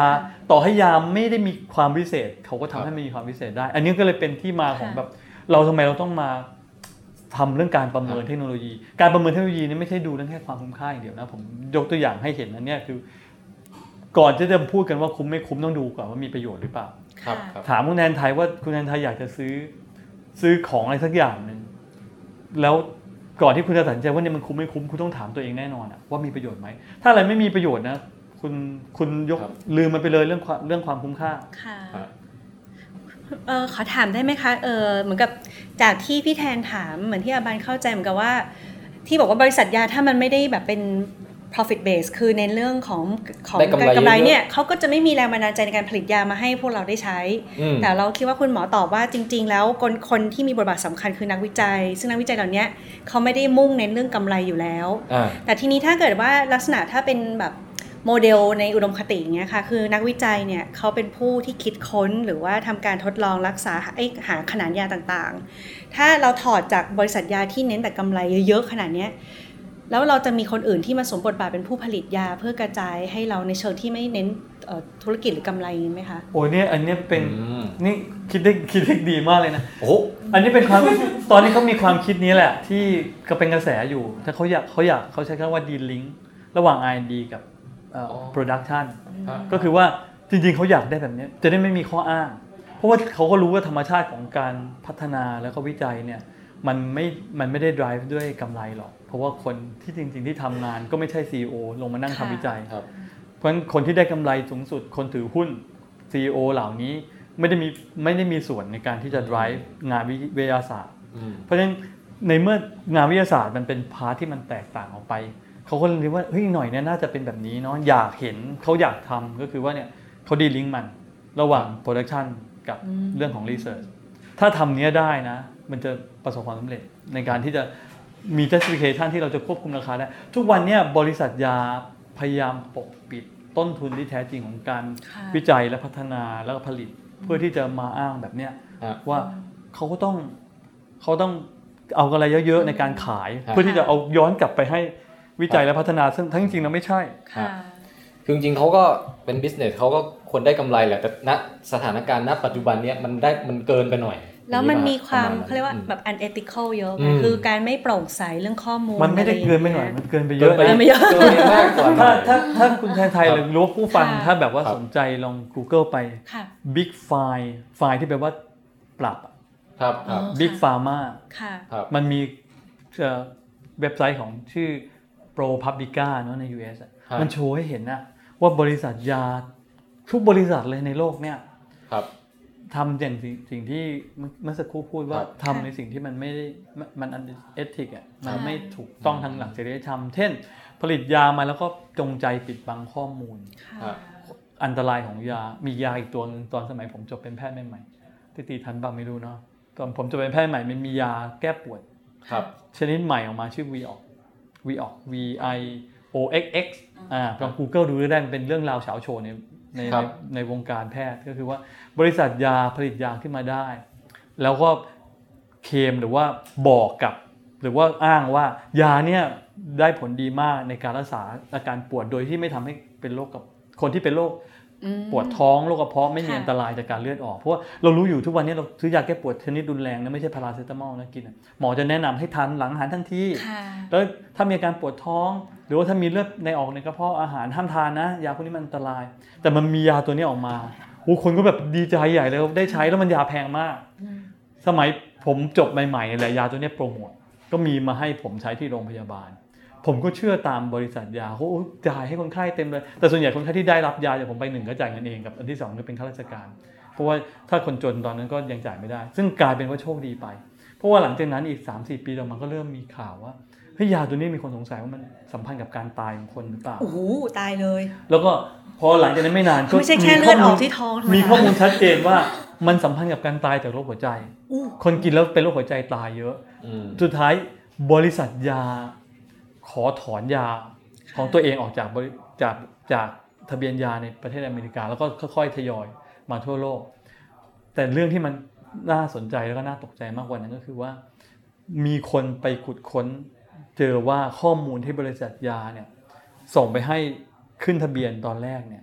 บริษัทยารู้แล้ว ข้อมูลนั้นน่ะจากการวิจัยเนี่ยรู้แล้วว่าครับยานี่มีความเสี่ยงในการเกิดโรคหัวใจวายครับ แต่บริษัทจงใจปกปิดโอ้ยางนี้แย่เลยม อุ้ยอันนี้อันนี้ไม่ใช่ผิดจริยธรรมไปหน่อยจริง ๆ ด้วยนะนี่คือมากเลยคือฆ่าคนเลยอะเออใช่แล้วมันมีหลายหลายกรณีเลยในเลในวนั้นอะอะฮะฮะแต่นี่คือเจ้าที่เลวไงอ๋อแต่อาจจะไม่ได้เป็นอย่างนี้หมดทั้งหมดอ๋อเหรออยู่เอาไปดูสิอันนี้คุณนี่จริง ๆ นี่ถูกบริษัทยาส่งมาเป็นตัวแทนหรือเปล่าเนี่ยไม่วันนี้เหฮะมือนมันจะดิเฟนนั่นเนี่ยไม่เราก็ต้องเพื่อความแบบเข้าใจใช่เข้าใจใช่ไม่ให้บทมีหบาลาทยไงหลายความคิดเห็นเข้านะใจเออก็คืออย่างที่บอกว่าถ้าในอุดมคติก็คือว่าสามารถที่จะเชื่อมกับเอ่อ กลุ่มนักวิจัย R&D กับผู้ผลิตได้ที่ไม่เน้นเรื่องกำไรเกินควรอะไรอย่างเงี้ยใช่ไหมคะ แต่ในความเป็นจริงน่าจะยาก เพราะมันพูดถึงการสูญเสียผลประโยชน์ทางธุรกิจจำนวนน่าจะเป็นพันพันๆล้านประมาณนั้น ก็เลยนี่เป็นเหตุผลที่ว่าจริง ๆ มันจะ work ถ้าเราใช้เรื่องของนโยบายมาบังคับอย่างนี้หรือเปล่าคะ เพราะว่าถ้าให้แบบมันมันรู้อยู่แล้วแต่ว่ามันมันเกิดขึ้นไม่ได้เพราะว่าอ่าเขามีการล็อบบี้หรือว่าอาจจะมีการนู่นนี่อะไรต้องใช้แบบเป็นกลไกนโยบาย แต่นโยบาย support ได้คือต้องมี หลักฐานเชิงประจักษ์ที่รัดกุมเพื่อที่จะมา support ให้สร้างนโยบายอย่างนี้ป่ะคะก็ทำหลายอย่างก็ที่เมันสักครู่บอกว่า link delink R&D กับเรื่อง production เนี่ยมันก็คือตอนที่ต้นน้ำเนาะเป็นกระบวนการผลิตพัฒนายาอีกอันหนึงก็ที่เราทำอยู่ในที่โครงการเนี้ยทำอยู่ก็คือทำที่ปลายทางก็คือว่ายามันออกมาแล้วเราก็พยายามพิสูจน์ให้เห็น ว่าประโยชน์มันมีมากน้อยแค่ไหนแล้วก็ราคาที่ตั้งไว้มันสมเหตุสมผลไหมครับครับผมอธิบายมานานเลยอยากจะตอบคำถามแรกของคุณครับแทนไทยว่าครับ ตกลงทำไมเราต้องประเมินความคุ้มค่า แล้วประเมินคุ้มค่าคืออะไร ถ้าให้ผมสรุปประโยคสั้นๆก็คือประเมินความคุ้มค่าคือดูว่าประโยชน์เมื่อเทียบกับต้นทุนที่เราต้องลงทุนเพิ่มขึ้นฮะฮะครับแค่นั้นเองของยากับเครื่องมือแพทย์ซึ่งมันมีความจำเป็นมาก ไม่งั้นเราก็จะครับเหมือนเครื่องกรมือณีเครื่วีองอมืออกแพทย์ด้วยใช่ไหมฮะใช่ใช่ครับครับแล้วขอโทษนะคะอาบันรู้สึกว่านึกถึงเขาเรียกนะการเปรียบเทียบออกอีกแล้วน่ะเออเอาสิเอาสิเหมือนแบบว่า เครื่องสำอางที่บอกว่าทำให้หน้าเต่งตึงยกกระชับ แบบว่าอายุอ่อนลง10กว่าปีอะไรอย่างเงี้ยเออเออมันเคลมเยอะมากแล้วมันจะขายแบบเป็นกระปุกละเป็นหมื่นอ่าฮะเพราะฉะนั้นมันก็จะมีกลุ่มหนึ่งที่เขาเรียกว่าเป็นพวก cosmetic review เว้ยก็คือว่าเขาจะมีทำการมารีวิวผลิตภัณฑ์ดูจากส่วนผสมทำการทดลองจริงจังโดยที่ไม่ได้เน้นเรื่องของแบบได้รับเงินมาอืมอืมอืมอืมแล้วสุดท้ายก็ค้นเพราะว่ามันจริงๆมันไม่ได้หวือหวาอะไรแค่บอกว่าใช้สารสกัดจากพืชทะเลทรายหายากมีหนึ่งต้นในแบบ ร้อยล้านปีหรืออะไรอย่างเงี้ยเนอะอันนี้คือเรามั่วขึ้นมาเออแต่จริงๆพอวัดมาก็ไม่ต่างอะไรกับเอาแค่แบบว่าปิโตรเลียมเจลลี่ทาหน้าหรืออะไรประมาณเนี้ยเออถูกกว่ากัน ใช่ร้อยแต่เราเท่าคุณเลยผู้หญิงก็ไปจ่ายเป็นหมื่น เพราะว่าคือเรารู้สึกเหมือนเรื่องของการรักษาการแพทย์อะคนไข้อะอย่างเราไม่มีทางเข้าใจแล้วรู้หรอกว่ายามันได้ผลมากน้อยขนาดไหน ถ้ายิ่งถ้าเราเจ็บป่วย หรือว่าคนที่เรารักเจ็บป่วยอะมันเป็นการยื่นความหวังให้ แล้วคนที่เป็นคนยื่นความหวังให้เนี้ยคือหมอออ เราก็เชื่อป่ะเราไม่มีทางใช่ที่จะคิดว่ารู้ดีกว่าเขาแล้วบางทีคนที่ไม่ใช่หมอก็มาหยิบยื่นความหวังเหมือนกันเช่นหมายถึงว่าเอ่อพวกพวกศาสตร์ลวงโลกอะไรทั้งหลายอะไรพวกเนี้ยอ๋อเออซึ่งเดี๋ยวเดี๋ยวไว้ค่อยมีท็อปิกหนึ่งค่ะช่วงท้ายๆนะฮะจะให้สับให้เต็มที่มันติดปังตอมาสับเลยมันตึกตึกตึกปังตอเออสามร้อยบาทเอาเชิญน้ำบันต่อพาเซโบเอฟเฟกอะเอออ๋อ placebo placebo ด้วย effect ใช่เนี่ยค่ะมันที่เพราะว่าค่ะที่เล่ามาเนี่ยจริงๆแล้ว มันอธิบายเรื่องเรื่องเรื่องหลักความคิดเรื่อง placebo effect คนไทยไม่ค่อยเข้าใจเรื่องคำว่า placebo effect เลยให้ให้หมอทิติเล่าให้ฟัง ถึงคิวหมอทิติแล้วครับ ผมให้เวลา2ชั่วโมงเลยครับ อยากอยากเสริมอะไรเชิญเลยครับ เชิญนะครับ เดี๋ยวเดี๋ยวบอกก่อนว่า placebo effect เนี่ยมันขอเออพอเข้าใจไหมคะว่มันคือนิยามอะไรให้ผู้ฟังฟังก่อนก็ได้ค่ะค่ะสักนิดมันก็คล้าย ๆกับว่า เวลาที่เราได้เหมือนกับว่าเวลาคนเราอะได้รับการรักษา หรือว่าได้ ได้อะไรมาสักอย่างหนึ่งอะเราจะรู้สึกว่ามันดีขึ้นนะคะค่ะเหมือนกับว่าสมมติว่าถ้าเราไปหาหมอ แล้วหมอมีแค่ให้คำแนะนำเราอย่างเดียวว่าเออคุณเป็นโรคนี้นะ ไม่ต้องกินยาอะไร คุณแค่ปฏิบัติตัวแบบนี้ กับมีหมออีกคนนึงบอกว่าเออให้ยาหรือว่าให้อะไรเรามาสักอย่างหนึ่งค่ะเราก็จะรู้สึกว่าคุณหมอที่ให้ยาหรือว่าการที่เราได้รับยาหรือได้รับการรักษาบางอย่างอะเราจะอาการดีขึ้นมากกว่าการที่เราได้รับแค่คำแนะนำเฉยสมมติเอ่อเออผ่านไป 3 วันเราก็จะบอกเฮ้ยดีขึ้น ทั้งที่จใช่ริงๆยานั้นจริงๆอาจจะเป็นยาหลอกๆ ยานั้นอาจจะเป็นแค่แป้งหรือว่าเป็นอะไรก็ได้อืมอุ้ยเหมือนตอนอยู่ดีๆฉันผอมแล้วฉันกินยานี่ฉันรู้สึกแบบว่าเออรู้สึกลดผอมได้ใช่แต่ตลับเม็ดมาวัดก็คือเท่าเดิมอะไรอย่างเงี้ยค่ะเออเหมือนตอนที่ไปใช้ทุนไปต่างจังหวัดชอบครับมีคนแก่ๆมาแบบอ่อนเพลียอ๋อค่ะเออแบบไม่มีแรง เราก็บางคนก็ฉีดน้ำเกลือไปคนไข้ก็ดีขึ้นมาขอฉีดยากับเราอะไรอย่างเงี้ยค่ะค่ะจริงๆยานั้นมันไม่ได้มีอะไรเลย ที่เราฉีดให้คนไข้มันก็คือน้ำเกลือธรรมดา แต่เขารู้สึกดีขึ้น เพราะเขารู้สึกว่าเออเขาได้รับอะไรบางอย่างเข้าไปครับหรือได้รับ ความสนใจหรือได้รับเอ่อการรักษาบางอย่างเข้าไป อันนี้เราครับเรียกว่าเป็น placebo effect อะค่ะ ผมได้ยินค่ะงานวิจัยมาด้วยครับว่า placebo เนี่ยมันจะยิ่งแรงถ้าเกิดว่ามีการเจ็บตัวหรือว่าเสียเสียตังค์เยอะๆคือคือถ้าเราบอกว่าเอาจริงคุณจริงมารับปะมารับยานี้นะ แล้วเราแค่ให้เป็นยากินน่ะไอ้ placebo effect จะไม่แรงเท่ากับแบบฉีดเข้าไปอืมเพราะว่าคนที่โดนฉีดจะรู้สึกว่าเฮ้ยมันลงทุนเจ็บขนาดนี้แล้วเนี่ยมันต้องได้อะไรมั่งสิ อะไรอย่างเงี้ยฮะหรือถ้าเกิดจ่ายแบบเอาคุณเอายาไปเม็ดละสองบาท กับคุณเอายาไปเม็ดละสองร้อยอย่างเงี้ยปรากฏว่าเป็นยาหลอกเหมือนกันเนี่ย แต่อันสองร้อยแบบได้ใช่คนรีพอร์ตว่าได้ผลมากกว่าเลยใช่ก็คือความเชื่อสิคะความเชื่อมีผลก็คล้ายๆกับ เครื่องสำอางอะค่ะถ้าสมมติอันว่านี้แบบมากเลยโอ้เครื่องสำอางแบบว่าจริงๆแล้วส่วนประกอบเหมือนกันค่ะแต่ว่าขายกระปุกละร้อยหนึ่งค่ะกับขายกระปุกละหมื่นหนึ่งเราก็จะเริ่มมีใช่ question แล้วแบบไอ้ร้อยหนึ่งมันค่ะอ่ามันใช้ได้ผลเปล่าทำนองแต่หมื่นหนึ่งนี่ต้องได้ผลแน่ซึ่ง possible effect จริงๆก็อธิบายว่าจิตกับกายมันสัมพันธ์กันๆครับจิตมันจริง ๆ แล้วสำคัญกับค่ะมากฮะมันทำให้กายเนี่ยดีขึ้นได้ แต่เข้าใจว่ามันจะมันจะมีข้อจำกัด เป็นเฉพาะบางเรื่องเท่านั้นที่เรารู้สึกดีขึ้นได้จาก placebo เช่นอ๋อความแบบซึมเศร้าหรือความเจ็บปวดอะไรเงี้ยมันมันสัมพันธ์กับจิตใจเยอะ แต่ถ้าสมมติไปนับ สมมุติว่าเป็นโรคเอดส์แล้วไปนับเอ่อเชื้อ HIV ที่อยู่ในร่างกายจริงๆมันไม่น่าจะเปลี่ยนแปลงมากอ้าวอาจมันอาจจะมีผลก็ได้นะคะแล้วครับเพราะว่าแบบเพราะว่าปัจจุบันเนี่ยการทดลองทางการแพทย์จะต้องมีครับการให้คนกลุ่มหนึ่งเนี่ยได้รับ placebo ด้วยฮะอืมมันถึงจะมีความน่าเชื่อถือว่าเออเมื่อเปรียบเทียบกับ โอ้ placebo หรือว่ายาหลอกแล้วเนี่ยอืมยาจริง ๆ มันได้ประโยชน์หรือเปล่าครับเฮ้เฮ้ยวันนี้เป็นความทำความเข้าใจใหม่ของสามัญชนหืมเรานึกว่า placebo effect อะแปลว่าความหมายว่าเราคิดไปเองว่ามันได้ผล แต่ตรงเนี้ยคุณหมอกำลังบอกว่า มันมันได้มีผลนัยยะจริงๆที่ว่ามันได้ผลอ๋อจริง ๆ ด้วยความเชื่อที่อ่าเราเชื่อแบบมีเออ faith ในในสิ่งที่ได้รับการถูรักกษาต้องอยู่ถูกครับต้องเลย มันแต่มีงานวิจัยน่าสนใจอยู่ชิ้นหนึ่งนะเอ่อจริงๆลองลองลองกลับไปทำกันได้ทุกคนนะค่ะงานวิจัยทำไม่ยาก เขาลองหาหาคนคนปวดท้องมาแล้วก็คนกลุ่มหนึ่งผมปวดท้องทุกวันเลยครับอ่าช่วงหลังกินข้าวเนี่ยครับอ่าแล้วก็อันนี้เดี๋ยวให้ให้ให้ให้คนแก้เนี่ยว่าลองเอาเอาแป้งให้ทานเม็ดหนึ่งฮะแล้วบอกว่าเนี่ยเป็นยาแก้ปวด ทานแป้งอย่างเดียวนะครับ กับอีกกลุ่มหนึ่งไม่ได้ให้ทานแป้งเขาครับมาถามหลังจากนั้นผ่านไปสามสัปดาห์อืมคนกลุ่มที่ทานแป้งดีขึ้นมาอย่างมีนัยสำคัญชัดเจนเลย มากกว่าอีกกลุ่มหนึ่ง คือดีขึ้นจริง ๆ ตามที่ค่ะวิทยาศาสตร์วัดได้อืมเสร็จแล้วอืมกลุ่มยังไม่จบแค่นั้นไอ้คนทดลองเนี่ยลองเอากลุ่มที่ไม่ได้กินอะไรเลยนะ ไม่ได้กินยาแล้วยังปวดท้องมากอยู่ ต่อมาสามสัปดาห์ต่อมา ให้กินยาเดิมยาที่คนกลุ่มแรกได้กินเม็ดครับเดียว แต่ให้กินสามเม็ดแต่มันคือแป้งแหละครับสามเม็ด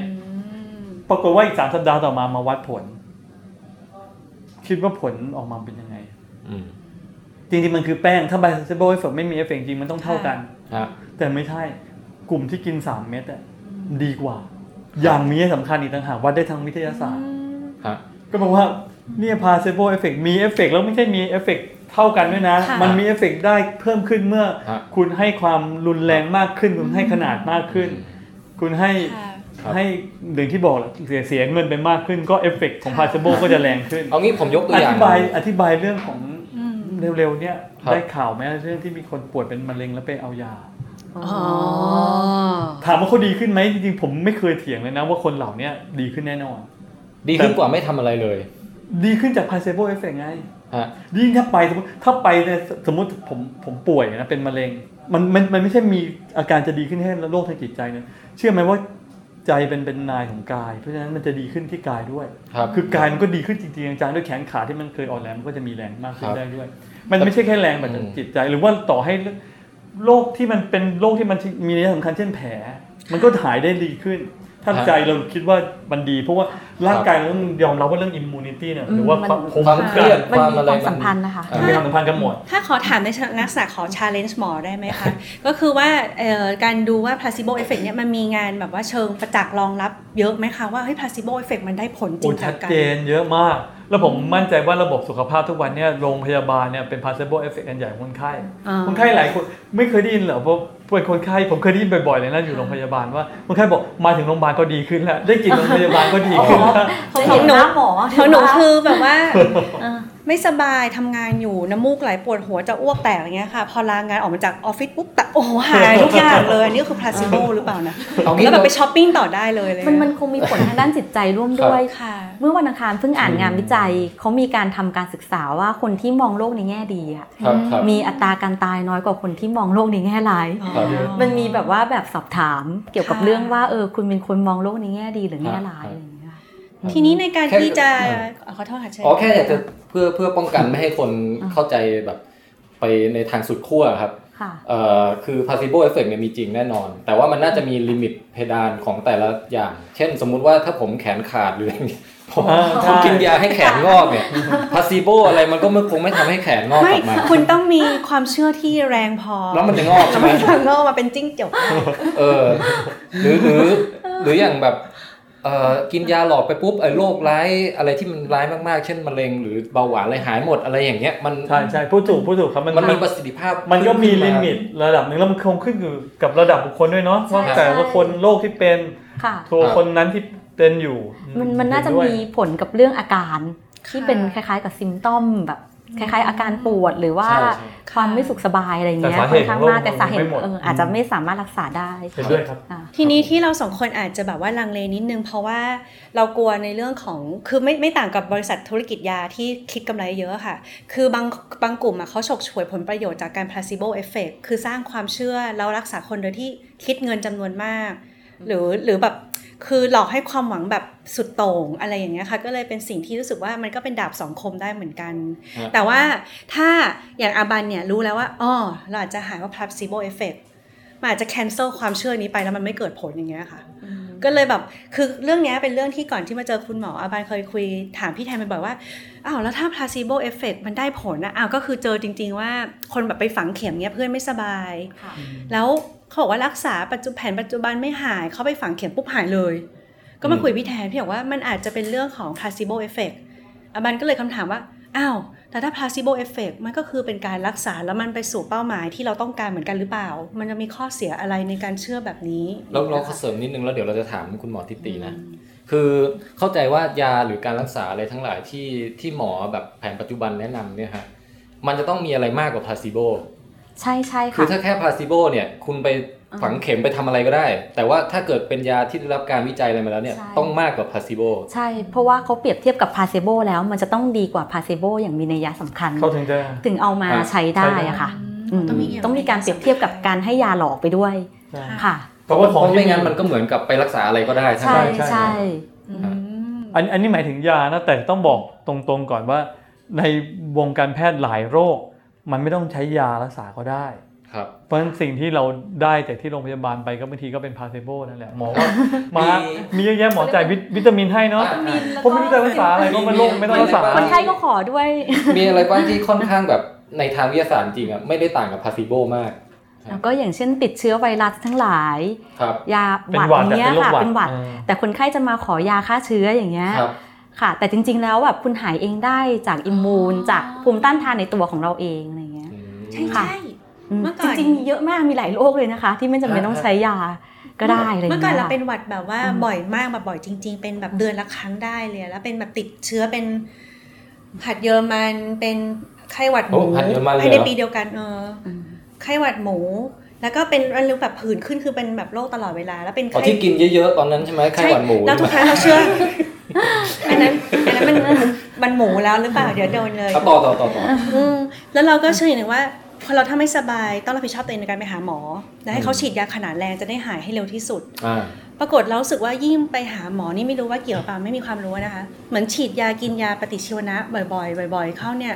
มันเหมือนป่วยบ่อยขึ้นเรื่อยๆเรื่อยๆเรื่อยๆจนถึงจุดหนึ่งเนี่ยเพื่อนอาบายคนหนึ่งที่เป็นหมอเขาบอกว่ารู้ไหมว่าหมอด้วยกันเองอะถ้าเป็นหวัดอะนอนพักผ่อนเยอะใช่ๆค่ะแล้วมันจะหายร่างกายจะซ่อมแซม แล้วกินยาปฏิชีวนะมากๆเนี่ยมันมันทำร้ายเราทำให้เรายิ่งแย่ลงใช่หลังจากนั้นเราก็แบบ ทำแบบนั้นนะคือถ้าไม่สบายเราอยู่บ้านประมาณ 3 วันเราหายแล้ว เมื่อก่อนอืมเราเป็นแบบเรื้อรังสองอาทิตย์อะไรอย่างนี้เลยนะอืมเราคิดว่าอาจจะมีผลก็ได้นะ คือไม่ใช่พาซิโบแต่หมายถึงว่า บางทีเราไม่ต้องป่วยทุกโรคเอะอะอะไรก็คือต้องไปฉีดยากินยาตลอดเวลาน่ะ แล้วยามันแพงไปรักษาทีก็พันสองพันตลอดเลยอือฮึอือฮึอืมใช่อืมบางทีคนไข้จะเข้าใจว่ายาฆ่าเชื้อยิ่งแรงยิ่งดี หรือว่ายิ่งแพงยิ่งดีจริง ๆ มันไม่ใช่อะค่ะค่ะค่ะเพราะว่ายาฆ่าเชื้อที่แรงนี่มันมีโทษมากกว่านะคะ ยิ่งยาฆ่าเชื้อที่แบบฆ่าได้ทุกโรคฆ่าได้ทุกเชื้อโรคเนี่ยจริงๆนะอันตรายมากกว่าครับเพราะว่ามันทำให้เกิดภาวะเชื้อดื้อยาขึ้นมาในโลกของเราอะค่ะ ซึ่งเป็นแบบว่าแบบภาวะที่น่าตอนนี้ค่อนข้างน่ากลัวด้วยหรือครับค่ะ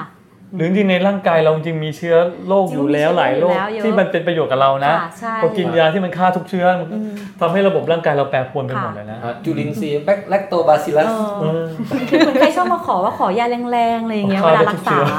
ค่ะอ๋อแต่จริงๆแล้วไม่ได้มีประโยชน์อะไรจะเจอบ่อยมากค่ะค่ะเอ้ยคุณหมอติติเป็นหมอทางไหนนะครับ เป็นหมอเออ เวชศาสตร์ครอบครัวค่ะอ๋อไม่ครับทราบรู้จักไหมคะเว้ยแล้ววิทยาศาสตร์เข้ามาครอบครัวแปลว่าอะไรอะเออนั่นเลยครับเขามารักษาอะไรกันบ้างครับเป็นทั้งครอบครัวมาด้วยกันเนี้ยเหรอจริงๆ คือรักษาได้ค่อนข้างกว้างเขาเรียกว่าเป็นแบบคล้ายๆ หมอเอ่อเวชปฏิบัติทั่วไปอะค่ะ เวชปฏิบัติฮะปฐมภูมิ คือรักษาแบบ primary care ก็จะดูแลเป็นด่านหน้าก่อน ถ้าเกิดว่าคนไข้เริ่มมีภาวะที่ซับซ้อนมากขึ้น ที่เราไม่สามารถดูแลได้ก็ส่งต่อไปให้คุณหมอเฉพาะทางต่อไปอะค่ะเหมือนอายุรกรรมอะไรใช่ใช่ค่ะใช่ก็อาจจะว่าสมมติว่ามีโรคที่เราไม่สามารถรักษาได้ ก็จะให้คุณหมออายุรกรรมเป็นคนดูแล หรือว่าส่งไปตามสาขาเฉพาะทางต่างๆนะคะค่ะจริงๆเขาเขาดูแลคนไข้แบบองค์รวมค่ะอ่าคือเขาไม่ได้ดูคนไข้ที่โรคอ๋อใช่เพราะว่าถ้าคุณพาไปหาแพทย์เฉพาะทาง แพทย์เฉพาะทางจะดูคนไข้เป็นอวัยวะอ๋อ ถ้าคุณไปหาหมอหูก็จะดูแค่หูแต่อย่างอื่นดูไม่ไม่รู้เรื่องไม่ได้ดูด้วยใช่ไม่คอนเนคกันดูด้วยนี่มองเห็นเป็นคน ใช่เห็นเขาไปใช่เห็นคนเป็นคนเพราะจริงๆแล้วเราต้องเริ่มต้นแบบนั้นก่อนครับไม่ใช่แบบว่าเราเริ่มต้นดูที่เป็นทีละอวัยวะ เพราะว่าบางคนหลายโรคมันเป็นเรื่องเป็นเรื่องเดียวกัน จริง ๆ จะบอกว่าเป็นเรื่องของจิตใจเยอะมาก ที่รักษาคนไข้อยู่เนี่ยบางคนมีอาการแบบรักษายังไงก็ไม่หายสักที จริง ๆ แล้วเขามีความเครียดหรือว่าเขามีปัญหาทางด้านจิตใจอยู่อะมันค่ะไปบล็อกการรักษาไว้อยู่อย่างนี้เหรอครับ ไม่ไม่มันไปทำให้เขามีอาการทางกายอ๋อมันเช่นปวดท้องแบบค่ะไม่หายเลยเป็นปีปีๆสองปีสามปีเนี่คยรับค่ะ ไปรักษาที่ไหนก็ไม่หายกินยายังไงก็ไม่หายจริง ๆ แล้วอืมอาจจะมีเขาเรียกว่ามีตัวต้นเหตุอยู่ที่บ้านหรือว่าเป็นรีโมทพาโทเจนอย่างเช่นแบบมีปัญหาครอบครัวทะเลาะกับสามีแล้วคุณหมอต้องเนี่ยทำหน้าที่แบบสืบสวนเรื่องพวกนี้ด้วยเหรอฮะใช่ใช่เพราะว่าเขาถึงเรียกแพทย์ครอบครัวไงเพราะว่าที่เป็น patient center ไงไม่คะดูแค่คนเดียวด้วยนะใช่ก็คือว่าเราก็ต้องค่อยๆสาวว่าแบบเออเนี่ยมัน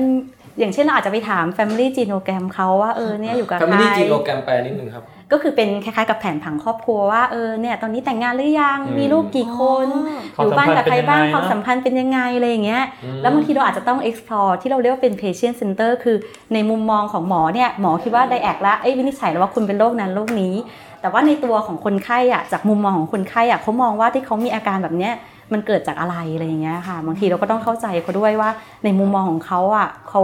กังวลอะไรอยู่ หรือเขาคิดว่าโรคที่เขาเป็นอะเป็นยังไงเขาอยากให้เราช่วยเหลืออะไรบ้างอะไรเงี้ยมีมีเคสเข้าอะใจไรที่เอามาเล่าแบบไม่เปิดเผยชื่อคนไข้อะไรที่ได้มั้างไหมอ๋อที่น่าสนใจถึงเป็นที่ที่ให้น่าสนใจเหรอแสดงคะให้เห็นว่าการมองคนไข้แบบ ทั้งเป็นคนแบบองค์รวมกับทั้งครอบครัวแบบมันจะมีประโยชน์แต่ขอแต่คิดก่อแต่นนะคะแต่มันจริงๆในโดยคจอนริงๆมันมีเยอะโดยในมากคอนเซปต์เนี่ยค่ะมันก็เหมือนกับว่า เขาแนวความคิดมันมาจากการที่ว่า ถ้ามีแพทย์อยู่คนเป็นครับเหมือนญาติเราอะค่ะแล้วเรารู้รู้จักกันหมดเลยใช่เรื่องของความสัมพันธ์เคยเห็นกันมาอย่างระยะเวลายาวนาน ไม่ใช่เพิ่งมาเห็นอืมป่วยก็เมื่อเพิ่งมาเห็นวันที่ป่วยค่ะซึ่งแพทย์เหล่าเนี้มีโอกาสมากที่จะวินิจฉัยผิดจะรักษาไม่ถูกถ้าแต่ถ้าสมมุติเรารู้จักมาตั้งนานเป็นเป็นคนเหมือนคนในครอบครัวเดียวกัน เขาจะรู้และเข้าใจคนไข้ได้มากกว่า จะมองคนไข้แล้วเพื่อจะรักษา ความทุกข์ของเขามากกว่าที่จะไปรักษาโรคครับอืมบางทีถ้าเกิดหมอแสดงความแบบรีบรีบรีบรีบไม่ใส่ใจมากๆ เนี่ยใช่มันยิ่งได้ผลตรงข้ามกับพาซิโบไหมฮะใช่คือเขาเรียกโนซีโบหรือหรืออะไรคือคือหมายถึงว่าแบบรู้สึกแย่ถ้าเราเชื่อในอะไรมันเราจะดีขึ้นใช่ไหมแต่นี่คือถ้าเราไม่เชื่อในสิ่งนั้นน่ะ ต่อให้ได้รับการรักษาที่ถูกต้องบางทีเราก็โอ้จริงนะอาการรู้สึกไม่ดีขึ้นจริงจริงผมเคยมีคนไข้อยู่รายหนึ่งเนาะที่ตอนสมัยอยู่พะเยาอะแล้ว ผมเป็นแพทย์อยู่ที่พะเยาอยู่สามปี มีอยู่รายหนึ่งเป็นคุณยายมาโรงพยาบาลด้วยอาการหอบครับมาตอนกลางคืนทุกทีทำไมต้องหอบกลางคืนก็ไม่รู้นะเราก็จะตามเรามาดูนะ เราก็ต้องเดินมาดูกลางคืน แล้วแกก็จะหอบให้ยาทุกอย่างที่เราคิดว่าจะใช้ใช้คุมอาการหอบได้เช่นยาพ่นครับยาสเตอรอยด์ยาขยายหลอดลมอืมก็ไม่ดีขึ้น อยู่มาวันหนึ่งเราบ้านแกไม่ไกลจากโรงพยาบาลครับปรากฏว่าได้ไปบ้านแก ไปเจอโอ้เลยรู้เลยว่าทำไมแกหอบเพราะบ้านแกจะปิดแกอยู่คนเดียวครับกับคุณตาเอออยู่กับคุณตาสองคนลูกไปอยู่กรุงเทพหมดแล้วแกเขาจะแบบที่บ้านเขาจะไปหิ้งพระใหญ่มากฮะแล้วแกก็จะจุดธูเทียปนจุดทูบโอ้โอ้โหบูเหมือนชากับเป็นเป็นสันเจ้า เสร็จแล้วก็ก็จะปิดหน้าต่างหมดเพราะนั่นหรอกแกกลัวขโมยขโจรแกมีแต่คนแก่อยู่ แล้วแกก็นอนลมควันอยู่อย่างนั้นแหละเพราะฉะนั้นรักษายังไงก็ไม่มีทางหายเพราะเราเราบอกให้แกเปลี่ยนวิธีแค่เนี้ยแกหายเลยนะ ไม่ต้องไปนั่งกินสเตียรอยด์อะ investigative มากเฮ้ยอันนี้แบบเอาสืไปบทำสเป็วนนซีรีส์ได้เลยนะครับแบบ episode หนึ่งก็แบบสืบหาว่าไอ้เคสคนไข้นี้มันมีอะไรซ่อนเงื่อนอยู่อะไรเงี้ยเอ้ย คุณหมอติตินึกออกยังฮะเคสน่าสนใจอ๋อวันนั้นเป็นเป็นเคสของนักศึกษาแพทย์ ตอนนั้นไปสอนที่โคราชเขาจะมีเคสหนึ่งที่แบบเป็นเจ้าประจำของโรงพยาบาลครับต้องมา admit ทุกๆ เดือนอันนี้คือมานอนโรงพยาบาล admitคือมานอนโรงพยาบาลทุกๆเดือน ด้วยอาการแบบว่าอ่อนเพลียปวดหัวอะไรอย่างเงี้ยค่ะครับ สุดท้ายพอคือเป็นเจ้าประจำอะมาละว่าจะขอแล้วก็ให้ discharge ก็ไม่ยอมกลับบ้านหมายถึงว่าให้เอาให้กลับบ้านแล้วหมอบอกอาการลูกดีค้าปขึ้นระจไม่ยอมกลับคนไข้ก็จะขอนอนต่ออ่าเขาจะกลับต่อเมื่อว่าเขาพอใจว่าเออเขาดีขึ้นเองแล้วเขาก็จะกลับไปเองปรากฏว่าจริงๆแล้วที่บ้านเนี่ยก็คือมีคนป่วยเยอะอ๋อ เขาก็ต้องดูแลแล้วเขาก็มีปัญหาความเครียดเยอะฮะคือการมานอนโรงพยาบาลคล้ายๆกับเป็นการแบบพักร้อนอะ check in โรงแรมสักหน่อยค่ะก็กลายเป็นว่ามีอาการนู่นนี่นั่นปวดหัวไม่สบายอะไรขึ้นมาที่ครับต้องมานอนโรงพยาบาลแทนครับค่ะแล้วสุดท้ายเคสนี้ happy ending ไหมฮะ ก็คือจริงๆแล้วถ้าเกิดเราเข้าใจเขาว่าเออเขาป่วยมาจากอะไร หรือว่าครับมันมีต้นตอมาจากอะไร แล้วเราก็เราก็ยอมรับได้อะสมมติว่าเรายอมรับว่าเออเขามานะเพราะว่าเขาต้องการพักผ่อนหรือว่าเขาต้องการ support ทางด้านเขาอยากมาหาหมอหรือเปล่าครับใช่เขาอาจจะอยากมาหาหมอให้หมอ support ทางด้านจิตใจอะไรอย่างเงี้ยฮะทำเสียงกุ้งกริ่มมีนัยยะแต่อะไรกรณีอย่างนี้จะดียังไงทำให้แพทย์ทำให้แพทย์ไม่ต้องไปนั่งระดมให้ยาอ๋อแพงค่ะๆให้ยาใช่ที่แบบไม่เต็มเป็นกับเขาอืมเพราะก็เรารู้แล้วเราเข้าใจเขาแล้วว่าเขาใช่เขาแค่หลบมาพักร้อนค่ะเราใช่เราไม่ต้องเป็นมันงั้น เพราะว่าปกติถ้ามาโรงพยาบาลแล้วคนไข้กลับบ้านไม่ได้เนี่ยหมอจะต้องหรือบางทีไปตรวจอะไรเพิ่มเติมอีกอ๋อต้องไปให้ยาอะไรที่มันมากใช่เกินความใช่จำเป็น หรือส่วนมากเราก็จะเครียดว่าเอ้ยทำไมไม่หายสักที หรือจะส่งไปทำแบบพวก CT MRI หรือบางทีคนไข้มาขออะค่ะว่าครับขอไปอินเออไปตรวจหาสาเหตุของโรคอ๋อที่มันมันไม่หายสักทีอะไรอย่างเงี้ยค่ะอย่างนี้เรามีแรงกดดันจากทั้งจากคนไข้ที่อยากจะให้เราทำอย่างนู้นอย่างนี้มีแล้วก็มากแรงกดดันจากบริษัทยาที่อยากจะให้เราดันยาตัวนี้อะไรอย่างนี้มีไหมฮะ บริษัทยานี่อาจจะน้อยหน่อยนะคะน้อยในแง่ใช่ไหมของการรักษาแบบแบบแต่ละคนอินดิวิ u a l อย่างเงี้ยไม่ค่อยมีครับผล แต่จากคนไข้เนี่ยจะบอกว่ามีเยอะมาก ที่มาถึงแล้วจะขอ CT สแกนทั้งตัวครับก็มีขอทำ MRI ทั้งตัวอะไรอย่างเงี้ยค่ะ เราก็ต้องคอยแบบเขาเรียกว่าอะไรอะ negotiate กับเขาอะว่าแบบว่าต่อรองกับเขาเออต่อรองกับเขาเราก็แบบว่าพยายามฟังเขาก่อนว่า เอ้ยคุณน่ะมีอาการยังไงมา อันดับแรกคือตั้งใจฟัง ฟังนี่คือหมายถึงว่าได้ยินว่าเขามีความทุกข์ยังไงอะค่ะอืม ค่ะ แล้วเสร็จแล้วพอเราปล่อยให้เขาแบบระบายสิ่งที่เขาคิดออกมาแล้วครับเราก็ค่อยพูดผ่านว่าไปเออห้าชั่วโมงใช่โอ้บางคนนานมากเลยค่ะค่ะ เราก็ค่อยๆแบบว่าเออบอกเขาว่าเอออาการที่คุณเป็นน่ะเราคิดว่ามันไม่น่าจะเป็นจากสาเหตุร้ายแรงอะไรอะไรอย่างเงี้ยค่ะอืมก็มีการต่อรองกันว่าอาจจะ follow up ไปก่อนแล้วก็ถ้าไม่หายก็ค่อยส่งตรวจอะไรอย่างเงี้ยเพิ่มเติมค่ะ แต่ต้องเข้าใจนะว่าคุณหมอทิติแกเป็นหมอเวชศาสตร์ครอบครัว บริษัทยาไม่ค่อยสนใจเท่าไหร่ เพราะว่ายาที่แกใช้ไม่ใช่ยาแพงอ๋อแต่ถ้าเป็นแพทย์เฉพาะทางที่มันเมื่อครู่ครับเราคุยกันว่าคนในเมืองส่วนใหญ่ป่วยก็ไปหาแพทย์เฉพาะทางเลยใช่ครับค่ะใช่พวกนี้มีความใช่เสี่ยงสูง เพราะว่าแพทย์กลุ่มนี้เนี่ยต้องบอกก่อนว่าตรงข้ามกับหมอติติอ๋อมันโดนั่นงกดรอดันเลยฮะโอ้โหเขามานั่งรอหน้าห้องเต็มไปหมดอ๋ออาจจะไม่ได้แล้วก็รอสนับก็มีอะมีแน่นอนว่าแบบก็ต้องมาพยายาม เขาไม่ได้กดดันหรอกแต่เขาเรียกว่าสร้างแรงจูงใจอืมอืมให้เราอยากที่ใช้จะหามาเอาใจครับครับอืมอ๋อคุณหมอมีธุระเหรอผมมีธุระแป๊บเดียวเออเดี๋ยวกลับมาใหม่ป่ะเดี๋ยวกลับมาอ๋อได้ครับได้ค่ะ คือถ้าเกิดให้สรุปก็คือว่าการรักษาแนวนี้ก็คือ เหมือนเน้นไปที่ต้นตอส่วนมากจะเป็นเรื่องของความเครียดเป็นเรื่องของจิตใจก่อนที่จะค่ะเออะอะไรก็รักษาด้วยแบบยาหรือว่าเครื่องไม้เครื่องมืออะไรอย่างนี้ใช่แต่ไหมเราก็ต้องมั่นใจก่อนนะคะว่าเออเขาไม่ได้ป่วยเป็นโรคร้ายแรงจริงอ๋อคือเราต้องมีความรู้เราต้องวินิจฉัยโรคให้เป็นก่อนอันดับแรกเลยว่าค่ะเออเนี่ยเขาไม่ได้เป็นโรคที่จำเป็นจะต้องรักได้รับการรักษาทางยา หรือว่าค่ะผ่าตัดหรือว่าจำเป็นต้องได้รับการรักษาจริงค่ะๆแต่พอเราแบบเหมือนกับว่าเราตัดโรคว่าเอ้ยเขาไม่น่าจะเป็นโรคร้ายแรงแบบนี้นะ ไม่ไม่เข้ากับโรคอะไรเลย หรือว่าไม่น่าจะเป็นโรคร้ายแรงอะไรเลย เราก็ค่อยถึงมา explore แบบมาค้นหาว่า เอ้ยเขาแบบมันมีสาเหตุมาจากอะไรมาจากครับความเครียดหรือว่ามาจากเออ ความสัมพันธ์ที่ไม่ดีในครอบครัวหรือเปล่าครับะไรอย่างนี้นี้เวลาคนไข้มาหาคุณหมอทีนี้คือต้องใช้เวลานานแค่ไหนในการที่แบบพูดคุยวินิจฉัยกันนะคะอ๋อถ้าเป็นเคสใหม่ๆ เคสแรก ๆ หมายถึงว่าเพิ่งไม่เคยเจอกันเลยใช่ค่ะก็อาจจะใช้เวลานานหน่อยอะค่ะ เป็นชั่วโมงไหมค่ะคะไม่ก็ไม่น่าจะถึงนะอ๋อค่ะถ้าเป็นชั่วโมงบางทีเรามีคนไข้ตรวจแบบว่าค่ะ20-30 คนเนี้ยถ้าเป็นชั่วโมงเราก็อาจจะไม่สามารถที่จะตรวจคนไข้คนอื่นได้ เราก็อาจจะคือคือจริง ๆ แล้วเราไม่จำเป็นที่จะต้องมานั่งคุยกับเขาให้หมดภายในครั้งแรกก็ได้ ก็อาจจะมีการนัดเข้ามาแล้วก็มาคุยเพิ่มเติมทีหลังก็ได้อะค่ะค่ะค่ะคือคุณหมอคงมีวิธีการคัดกรองในแต่ละแบใช่บแล้วเริ่มใช่เริ่มเห็นคือเหมือนตัวเองอาจจะมีประสบการณ์ในเรื่องแพทเทิร์นเออก็จะรู้ค่ะว่าต้องถามคำถามแนวไหนหรือใช่หาข้อมูลใช่แนวไหนก่อนเลยใช่ไหมค่ะอืมอันดับแรกเราต้องดูก่อนว่าเขาไม่ใช่เป็นเป็นโรคร้ายแรงอะไรอะค่ะไม่ใช่แบบหัวแตกเลือดไหลมาอยู่แล้วคิดว่าอาจจะจิตใจแบบไม่ดีคงไม่ใช่แบบนั้นค่ะอืมอืม แล้วแล้วในบรรดาอาการที่แสดงออกที่ที่สุดท้ายแล้วมันมาจากจิตใจหรือมาจากความเครียดเนี่ยครับ มันมันมันแสดงออกเป็นรูปแบบไหนได้บ้างฮะที่เท่าที่เจอเจอมา ก็ปวดท้องเนี่ยเยอะสุดปเลวยดท้องเยอะสุดใช่ไหมฮะใช่ปวดหัวฮะฮะค่ะ เนี่ยค่ะ เจ็บหน้าอกอืมเหนื่อยหายใจไม่อิ่มอย่างเงี้ยค่ะ อืมแล้วก็นอนไม่หลับ โอ้ค่ะ นอนไม่หลับนี่แนะนำอืม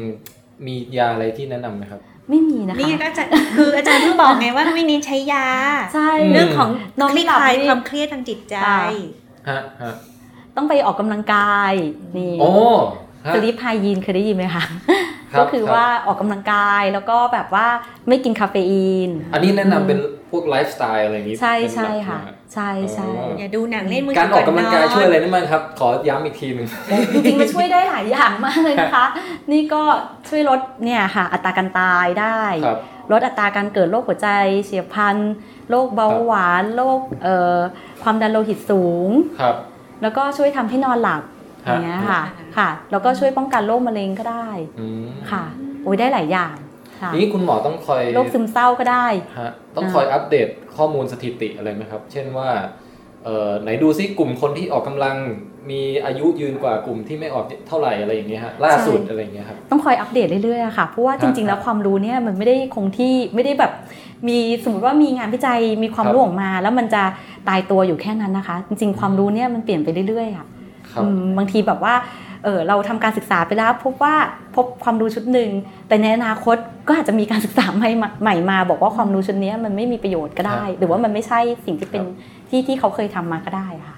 อืม ค่ะ ตอนนี้เพิ่งอ่านเจอเรื่องการใช้น้ำตาลเทียมเนี่ยค่ะอ่าโอ้น่าสนใจโอ้อันนี้ค่ะขอได้เลยขอขออ๋อข้อมูลนะคะเพราะว่าติดหวานก็เลยกินน้ำตาลเทียมใช่เยอะมาก แล้วมันมีอ่าวิจัยว่าอาจจะดีไม่ดีอย่างเงี้ยก็เลยใช่ก็คือว่าเอ้น้ำตาลเทียมเนี่ยค่ะจริง ๆ มันคือให้ความหวานแต่ว่ามันไม่ได้มีพลังงาน แล้วก็ค่ะไม่ได้ทำให้ระดับน้ำตาลในเลือดขึ้น หรือว่ามีผลทางด้านเมตาบอลิกต่างครับๆอะไรอย่างนี้ใช่ไหมคะคนก็เลยแบบว่าโอ้โหแสดงว่ามันเป็นทางออกสำหรับคนที่อยากกินหวาน แต่ว่าไม่อยากกินน้ำตาลจริงค่ะๆ ก็เลยแบบว่ามีคนใช้น้ำตาลเทียมไดเอทโค้กหรือว่าแบบโค้กซีโร่แต่ปรากฏว่าพอมีการใช้ระดับน้ำตาลเนี่ยเอ้ยใช้น้ำตาลเทียมนี้ไปเยอะๆเขาก็มีการศึกษาติดตามคนที่ใช้น้ำตาลเทียมไป ปรากฏว่าคนที่กินน้ำตาลเทียมเนี่ยมีอัตราการเกิดโรคเบาหวานมากกว่าคนเอ้าเหรอที่ไม่ฮะกิน ใช่เราบอกพี่หมีแล้วแล้วพี่หมีก็บอกว่าเดี๋ยวดิเดี๋ยวดิเราอะถามรายละเอียดก่อนค่ะ มันมันเขาลิงก์ว่ามันเป็นสาเหตุเลยนะฮะ คือตอนนี้ยังคือจะบอกว่าตอนนี้ยังยังไม่มีคอนเซนแซสชัดเจน แต่ว่าครับจากการศึกษาที่เขาแบบติดตาม หมายถึงว่าเขาลองเปรียบเทียบระหว่างคนที่กินน้ำตาลเทียมกับคนครับที่ไม่กินเนี่ยปรากฏว่าคนที่กินน้ำตาลเทียมมีอัตราการเกิดโรคเบาหวานเพิ่มขึ้นอย่างมีนัยสำคัญ เมื่อเทียบกับคนที่ไม่กินครับค่ะ แล้วแล้วมันเป็นไปได้ไหมว่ามัน reverse ลูกศรมัน reverse กันก็คือว่าอ๋อคนที่เสี่ยงจะเป็นโรคเบาหวานอะเขาถึงได้ไปกินน้ำตาลเทียมไงเอออันนี้ก็เป็นประเด็นใช่ก็มีคนคิดแบบนั้นเหมือนกันว่าครับเอ๊ะมันอาจจะเป็น reverse association แต่อย่างน้อยมันก็ได้น่าสนใจให้ดูต่อไป ใช่ใช่อืมเพราะว่าจริงๆ แล้วมันอาจจะไปเกี่ยวข้องกับเขาจะเรียก ที่เขาเรียกว่าเป็นกัดไมโครไบโอมอืมคือเป็นฮะแบบเชื้อโรคเชื้อที่อยู่ในลำไส้ของเราเนี่ยครับที่ว่ามันอาจจะไปเปลี่ยนแปลงน้ำตาลเทียมพวกนี้ให้มันกลายไปเป็นน้ำตาล แต่ว่าตอนเนี้ยความรู้ค่ะมันยังไม่ได้นิ่งนะคะ เรื่องเนี้ยครับมันยังต้องการการศึกษาต่อไปทั้งเชิงครับลึกแล้วก็เชิงระบาดวิทยาเชิงผมกว่าว้างกินน้ำเปล่าดีสุดครับอืมใช่ใช่เขาก็เลยออกคำแนะนำว่า กินน้ำเปล่าดีกว่า คือคือไม่เขาต้องไปกินน้ำหวานเอาเอาลูจะกได้เอาลูกโค้กเออมาตั้งไว้แล้วก็กินค่ะน้ำเปล่า ใช่ใช่แล้วก็จินตนาการค่ะแต่ว่าแนวเห็นเขาเรียกอะไรนะหลังๆ เห็นเขาเรียกว่าข่าวแนวแนวที่คุณหมอพูดเนี่ยว่าน้ำตาลเทียมสุดท้ายแล้วอาจจะแบบทำให้อ้วนขึ้น ใช่ทำไมเผาไขมันด้เพิ่มขึ้นค่ะแบบอย่างเป็นนัยยะสำคัญกว่าคนค่ะที่กินน้ำตาลแท้ๆในปริมาณอืมเท่ากันแบบความหวานเท่ากันอะอืมแล้วก็เรื่องเบาหวานก็เพิ่มขึ้น บอกว่าจะเป็นคนที่มีพุงโลยิ่งขึ้นอะไรอย่างเงี้ยเราเจอจริงเหรอแต่เราอะไม่ได้เจอแค่เปเปอร์เดียวหรือว่าข่าวเดียวนะ คือเราเจอเกินสิบอันในแบบว่าในรอบปีที่ผ่านมาอืมแต่แต่ทุกคนก็เหมือนที่คุณหมอบอกคือบอกว่า ตอนนี้ยังไม่รู้ว่า correlation มันเป็นแบบไหนอ่าฮะคือเหมือนกับใช่ว่าลักษณะที่ว่าคนเหล่านี้ก็เลยมีอาการแบบนี้พฤติกรรมกินเออแบบนี้หรือเปล่าแต่ว่า ตอนนี้เราว่าทั้งโลกเริ่มสนใจว่าเฮ้ยเออเออเออหรือว่าเราเข้าใจผิดกันวะน้ำเราตาลเราว่าเทียน่ามสนใจเลยสนใจพุ่งกันไปหาข้อมูลมันเริ่มกัมันเริ่มมีความตระหนักขึ้นมาว่าแบบค่ะเอ้ยจริง ๆ แล้วมันอาจจะไม่ได้แบบมีประโยชน์ก็ได้ฮะแต่ว่าน้ำตาลเทียมนี่มันมีหลายแบบมากเลยนะคะครับมันมีทั้งแบบอะไรอะซัคคารี Aspartame นค่ะ aspartame ซึ่งแต่ละอันมันก็มีอืมปฏิกิริยาหมายถึงว่าเข้าไปในร่างกาย แล้วมันไปทำปฏิกิริยากับร่างกายครับที่ไม่เหมือนกันด้วยครับ ไปมีปฏิกิริยากับไอตัว gut microbiome นี่ก็ไม่เหมือนกันนะ แต่สิ่งหนึ่งที่อืมถ้าเกิดคนฟังอันนี้แล้วค่ะเออจะบอกว่าอะงั้นกูซดโค้กแบบเป็นขวดลิตรเลยแล้วกันอะโค้กธรรมดาเนี่ยโค้กธรรมดาก็เพิ่มความก็เสี่เบลยองอันนี้คือไม่ไม่ใช่จริงๆไม่ใช่ข้อแนะนำจากการฟังเรื่องนี้นะไม่แนะนำว่าเรากินน้ำเปล่าอย่างที่คุณแทนไทยบอก คือค่ะอย่างน้อยๆก็อะคือประเด็นหลักคือเอ่อลดแคลอรี่และลดน้ำตาลลงใช่ใช่แต่ว่า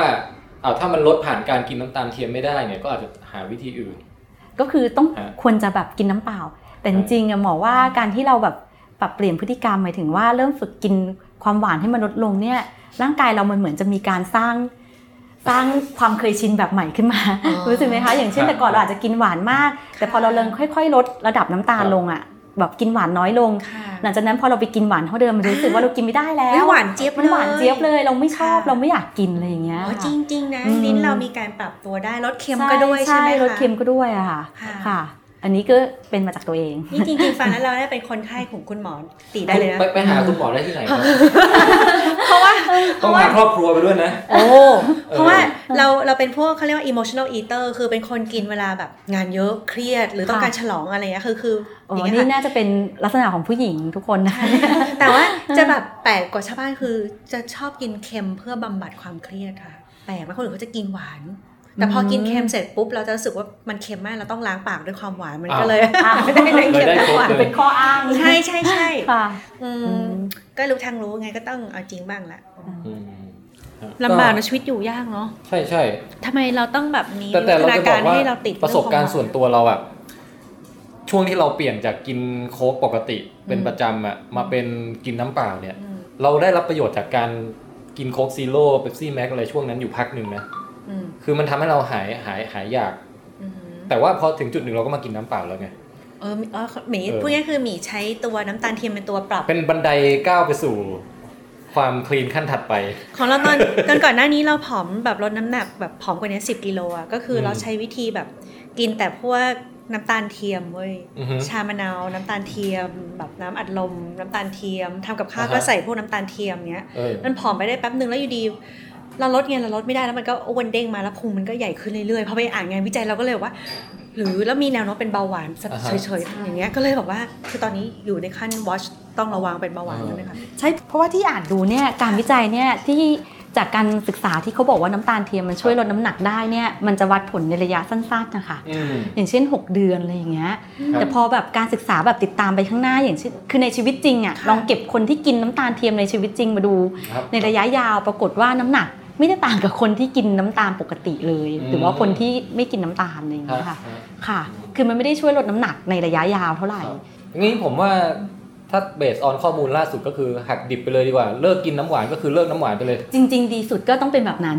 ฮะแต่ว่าพฤติกรรมเนี่ยมันเลิกยากเนาะก็เอางี้ก็เติมไปก็เติมความหวานด้านอื่นในชีวิตแทนอืม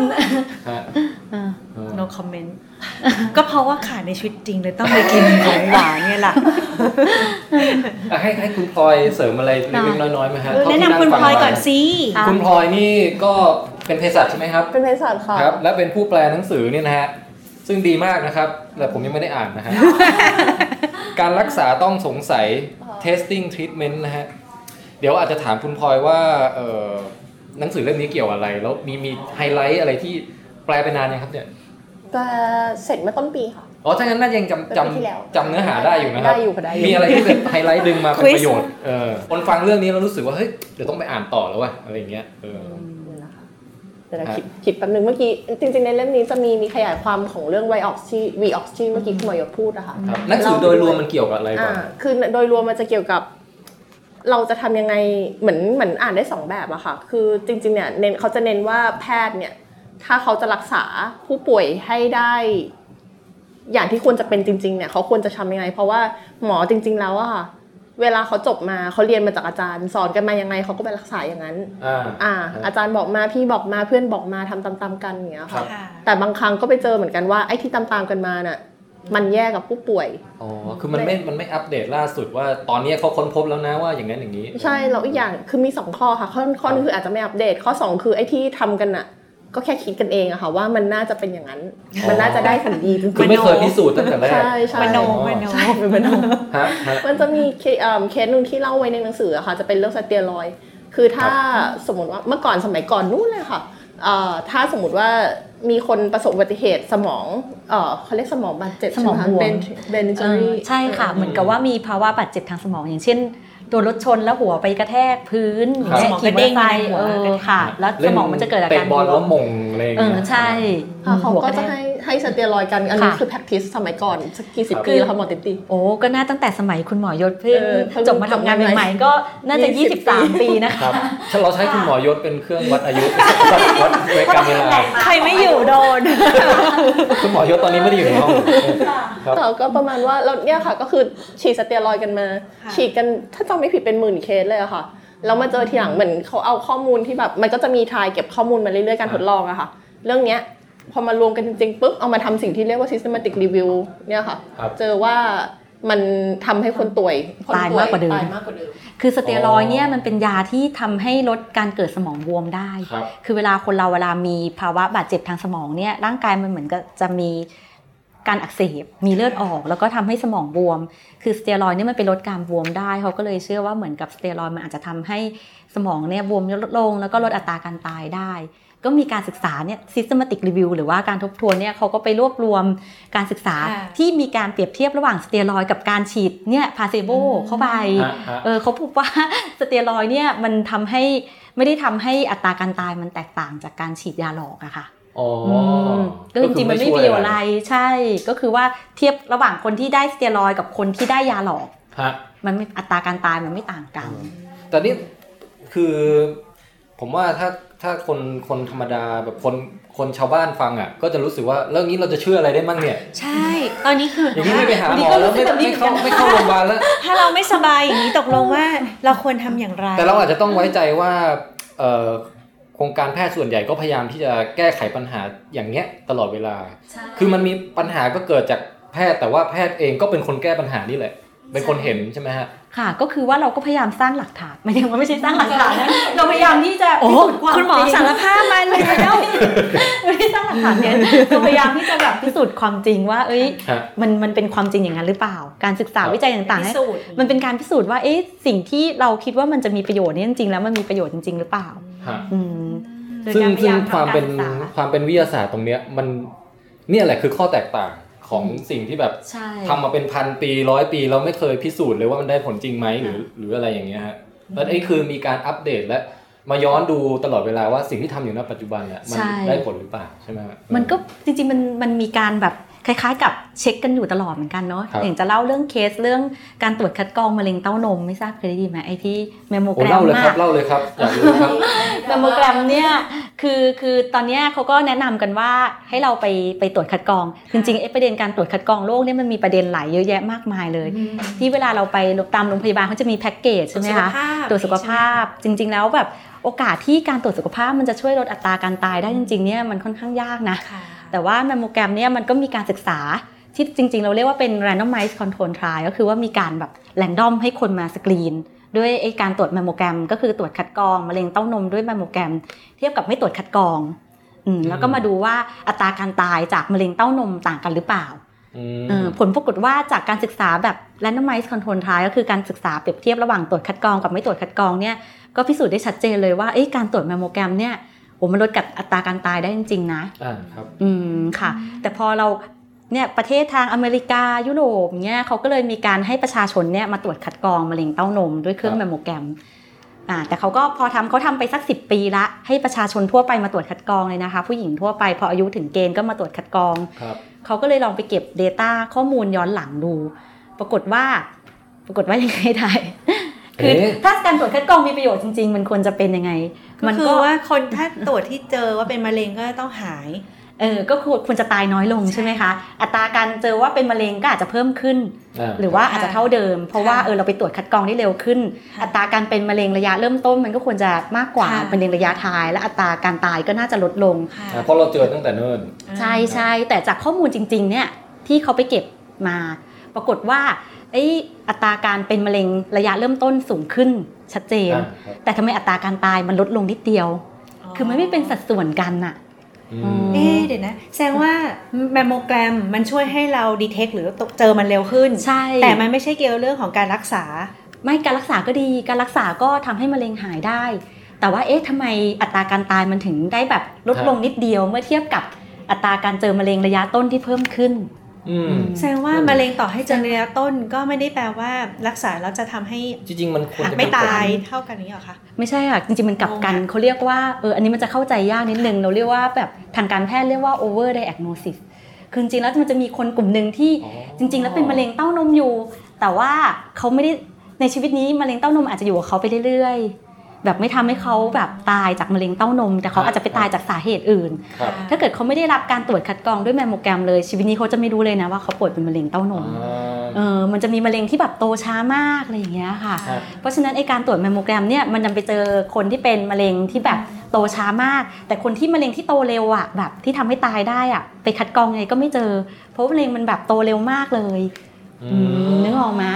อ๋อค่ะ ครับ แล้วเพราะฉะนั้นการตรวจคัดกรองเนี่ยเรื่เรื่อองงนี้นี้ซัซับบซ้ซ้ออนนเหมือนกันมาก จนตอนหลังเนี่ยเขาต้องเปลี่ยนคำแนะนำครับว่าแบบให้ตรวจคัดกรองโดยที่แบบโหมีประโยชน์แน่นอนชัดเจนเนี่ยไม่ใช่เขาก็จะแบบเอ้ยเราต้องให้ข้อมูลคนไข้ด้วยนะว่า การตรวจคัดกรองมะเร็งเต้านมเนี่ยช่วยลดอัตราการตายได้จริงๆนะ อาจจะลดได้ 8 คนในพันคน แต่ว่าคุณก็อาจจะเพิ่มภาวะ over diagnosis 20คนในพันคน คือคุณอาจจะแบบว่าจะต้องไปตัดนมโดยที่จริงๆแล้วคุณอาจจะไม่ได้ตายจากมะเร็งเต้านมก็ได้ครับมะเร็งเต้านมอาจจะอยู่กับคุณไปเรื่อยครับๆโดยที่แบบคุณอาจจะไปตายจากสาเหตุอื่นก็ได้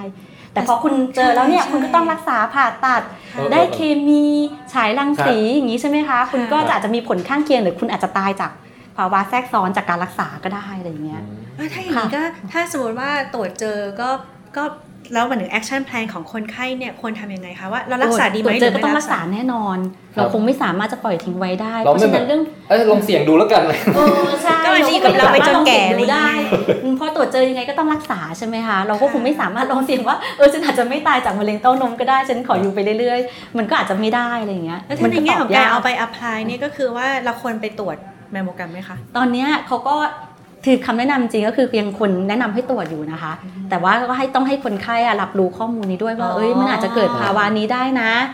อืมเราแล้วมากบกริว่าหารความคาดหวังเออใช่ก็คือเข้าใจแบบแล้วพยายามลดความคาดหวังของคนไข้ลง ว่ามันก็มีข้อเสียด้วยอะไรอย่างเงี้ยค่ะ คือคนจะคิดว่าการตรวจคัดกรองโรคหรือตรวจเช็คอัพเนี่ยมันจะมีแต่ข้อดีตลอดอะไรอย่างเงี้ยจริงๆมันอาจจะไม่ใช่ก็ได้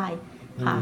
อืมคือไม่ได้มีข้อเสียแต่เพียงแต่ว่าอาจจะไม่ได้มีข้อดีมากเท่าที่เราคิดอย่างนี้ใช่ไหมคะแต่จริงๆข้อเสียจริง ๆ ก็คือข้อเสียแหละไอ้เรื่องการ over diagnosis เพราะคุณอาจจะมีโอกาสที่ จะไปได้รับเคมีโดยที่ไม่จำเป็นก็ได้ อ๋อ คือการรักษาอาจจะรุนแรงและทำร้ายเรามากใช่กว่าใช่ค่ะครับ complicate ในเรื่องนี้ complicate จริง ๆ เรื่องการตรวจคัดกรองนี่ complicate มากใช่ค่ะในขณะบางคนบอกว่าไม่ไม่ตรวจร่างกายเลยดีกว่าจะได้แบบไม่เป็นโรคอะไรเลย แล้วบางทีก็แบบถ้าแบบอายุมากแล้ว ใช่ค่ะอย่างคุณยายก็แบบอายุ 80 90 แล้วอยู่ดีก็ผอมมากเลยอะค่ะ แล้วก็แบบอ๋อแต่เขาบอกว่าไม่ตรวจดีกว่า ถ้ามาขั้นนี้ตรวจแล้วเกิดต้องเข้าโรงพยาบาลต้องโยงสายต้องผ่าอะไรเงี้ยเขาไม่ไหวอืมประมาณนี้ก็เลยคิดว่าอืมค่ะเรื่องนี้ซับซ้อนนะเรื่องแบบความเป็นมนุษย์ถ้าเราเจ็บป่วยเราจะจัดการกับความเจ็บป่วยยังไง เรื่องของความรู้สึกอืมเรื่องของการใช่รักษา มันมีผลจริงไหมมันมีความคาดหวังไหมแล้วก็การวินิจฉัยก็ด้วย คุณหมอขนาดเป็นโรคเดียวกัน คุณหมอแต่ละคนยังวินิจฉัยไม่เท่ากันเลยอะใช่แล้วก็การรักษาบางคนก็อาจจะตัดสินใจไม่เหมือนกัน จริง ๆ แล้ววิทยาศาสตร์ก็ส่วนหนึ่งเนาะที่เราคุยกันเรื่องการศึกษา มันคือคล้ายๆกับมันคือแฟกต์เนาะเป็นครับเป็นแบบข้อเท็จจริง แต่ว่าพอมาคุยกับคนไข้แล้วมันมีความหลากหลายเยอะมากอย่างที่น้องอาบันบอก มันมีความซับซ้อนมันเป็นศิลปะอะค่ะค่ะคือคนเราแต่ละคนพอรับรู้ข้อมูลชุดเดียวกันบางคนอาจจะตัดสินใจไม่เหมือนกันอืมอ่าคนไข้บางคนอาจจะบอกว่าเออฉันรู้ว่ามีประโยชน์แต่ฉันขอไม่เลือกที่จะทำดีกว่าอะไรอย่างเงี้ยค่ะค่ะอืมแสดงว่าจริง ๆ คุณหมอนี่ก็ เหมือนกับเขาเรียกว่าอะไรไม่ได้มีอำนาจในการตัดสินอะไรไม่มากได้เลยใช่ไหมคะ คือจริง ๆ แล้วหมอก็มีหน้าที่ที่จะให้ความรู้กับคนไข้เนาะค่ะ ว่าแบบเอ้ยถ้าเกิดคุณเลือกการรักษาแบบเนี้ยคุณจะมีเบนเอ้ยมีประโยชน์อะไรบ้าง แล้วมันมีความเสี่ยงอะไรที่จะเกิดขึ้นบ้าง แล้วก็ให้คนไข้ได้ตัดสินใจด้วยตัวเองอะค่ะค่ะอืม เพียงแต่ว่าเราแบบเป็นคนที่ให้ข้อมูลคนไข้ว่าเออคุณจะเลือกทางไหนอะไรอย่างเงี้ยอืมแต่ก็จะมีบางครั้งนะที่เราแบบว่าบีบเบียขับคนไข้บ้างถ้าเรารู้สึกว่าเฮ้ยการรักษาเนี่ยประโยชน์มันชัดเจนจริงๆอะไรอย่างเงี้ย ความเสี่ยงมันน้อยมาก อย่าดื้อนะเออรักษาใช่เถอะอะไรอย่างเงี้ยค่ะ เราก็จะตัดสินใจแทนให้ครับแต่ถ้ามีเป็นอะไรบางอย่างที่แบบว่า เอ้ยมันแบบยังเทาๆอยู่อย่างเงี้ยค่ะให้การให้คนไข้มาช่วยตัดสินใจด้วยมันก็ดีกว่าค่ะ ขออนุญาตไปฉี่แป๊บนึงว้าวผู้ดำเนินรายการหายไปก็ต้องพอสละก็ก็คุยคุยเล่นคุยสัพเพเหระโอ้ค่ะแต่เดี๋ยวนี้เจอคนเจอคนเป็นมะเร็งอายุน้อยค่อนข้างเยอะนะอืม จะหมายถึงว่าหมายถึงว่าอินซิเดนต์อุบัติการณ์อะมันเจอเยอะขึ้น มันเกี่ยวกับไลฟ์สไตล์ไหมคะก็คงเกี่ยวเยอะอามากหารค่ะการกินความเครียดใช่อาหารการกินมลพิษพิษอะอืมแต่เพราะว่าเจอคนเป็นโรคมะเร็งเยอะขึ้นเยอะจริงแต่สถิติการรักษามะเร็งหายได้เนี่ย หมายถึงอัตราการรอดชีวิตอะก็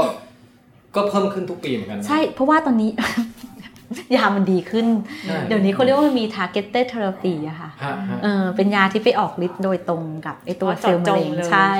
อืมคือการเพราะฉะนั้นแพทย์ก็พัฒนาการแพทย์มันพัฒนาขึ้นนะคะถ้าเทียบกับเป็นเออมะเร็งสัก 20 ปีก่อนนี่ก็น่าจะต่างใช่กันเยอะนะใช่ใช่ทั้งเทคนิคการผ่าตัดเคมี ยาที่ใช้รักษามันก็ดีขึ้นนะคะค่ะอืมอืมอืมแส ดงว่าถ้ากลับมาที่เรื่องหนังสือเนี่ยเออค่ะเออก็คือกลับมาว่าที่แสดงว่าก็คือคุณพลอยเนี่ยแปลหนังสือเล่มนี้ซึ่งเขาจะพูดถึงเรื่องว่าให้รู้เท่าทันเรื่องการรักษา เพื่อไม่ให้มีความหวังผิดๆอย่างนั้นหรือเปล่าคะจะไม่เชิงอะค่ะคือเหมือนจะมีสองอย่างอย่างที่พลอยบอกไปว่าทางแรกคือแพทย์ให้แพทย์อ่านนะคะหมอให้หมออ่านเนี่ยแหละว่าอะเขา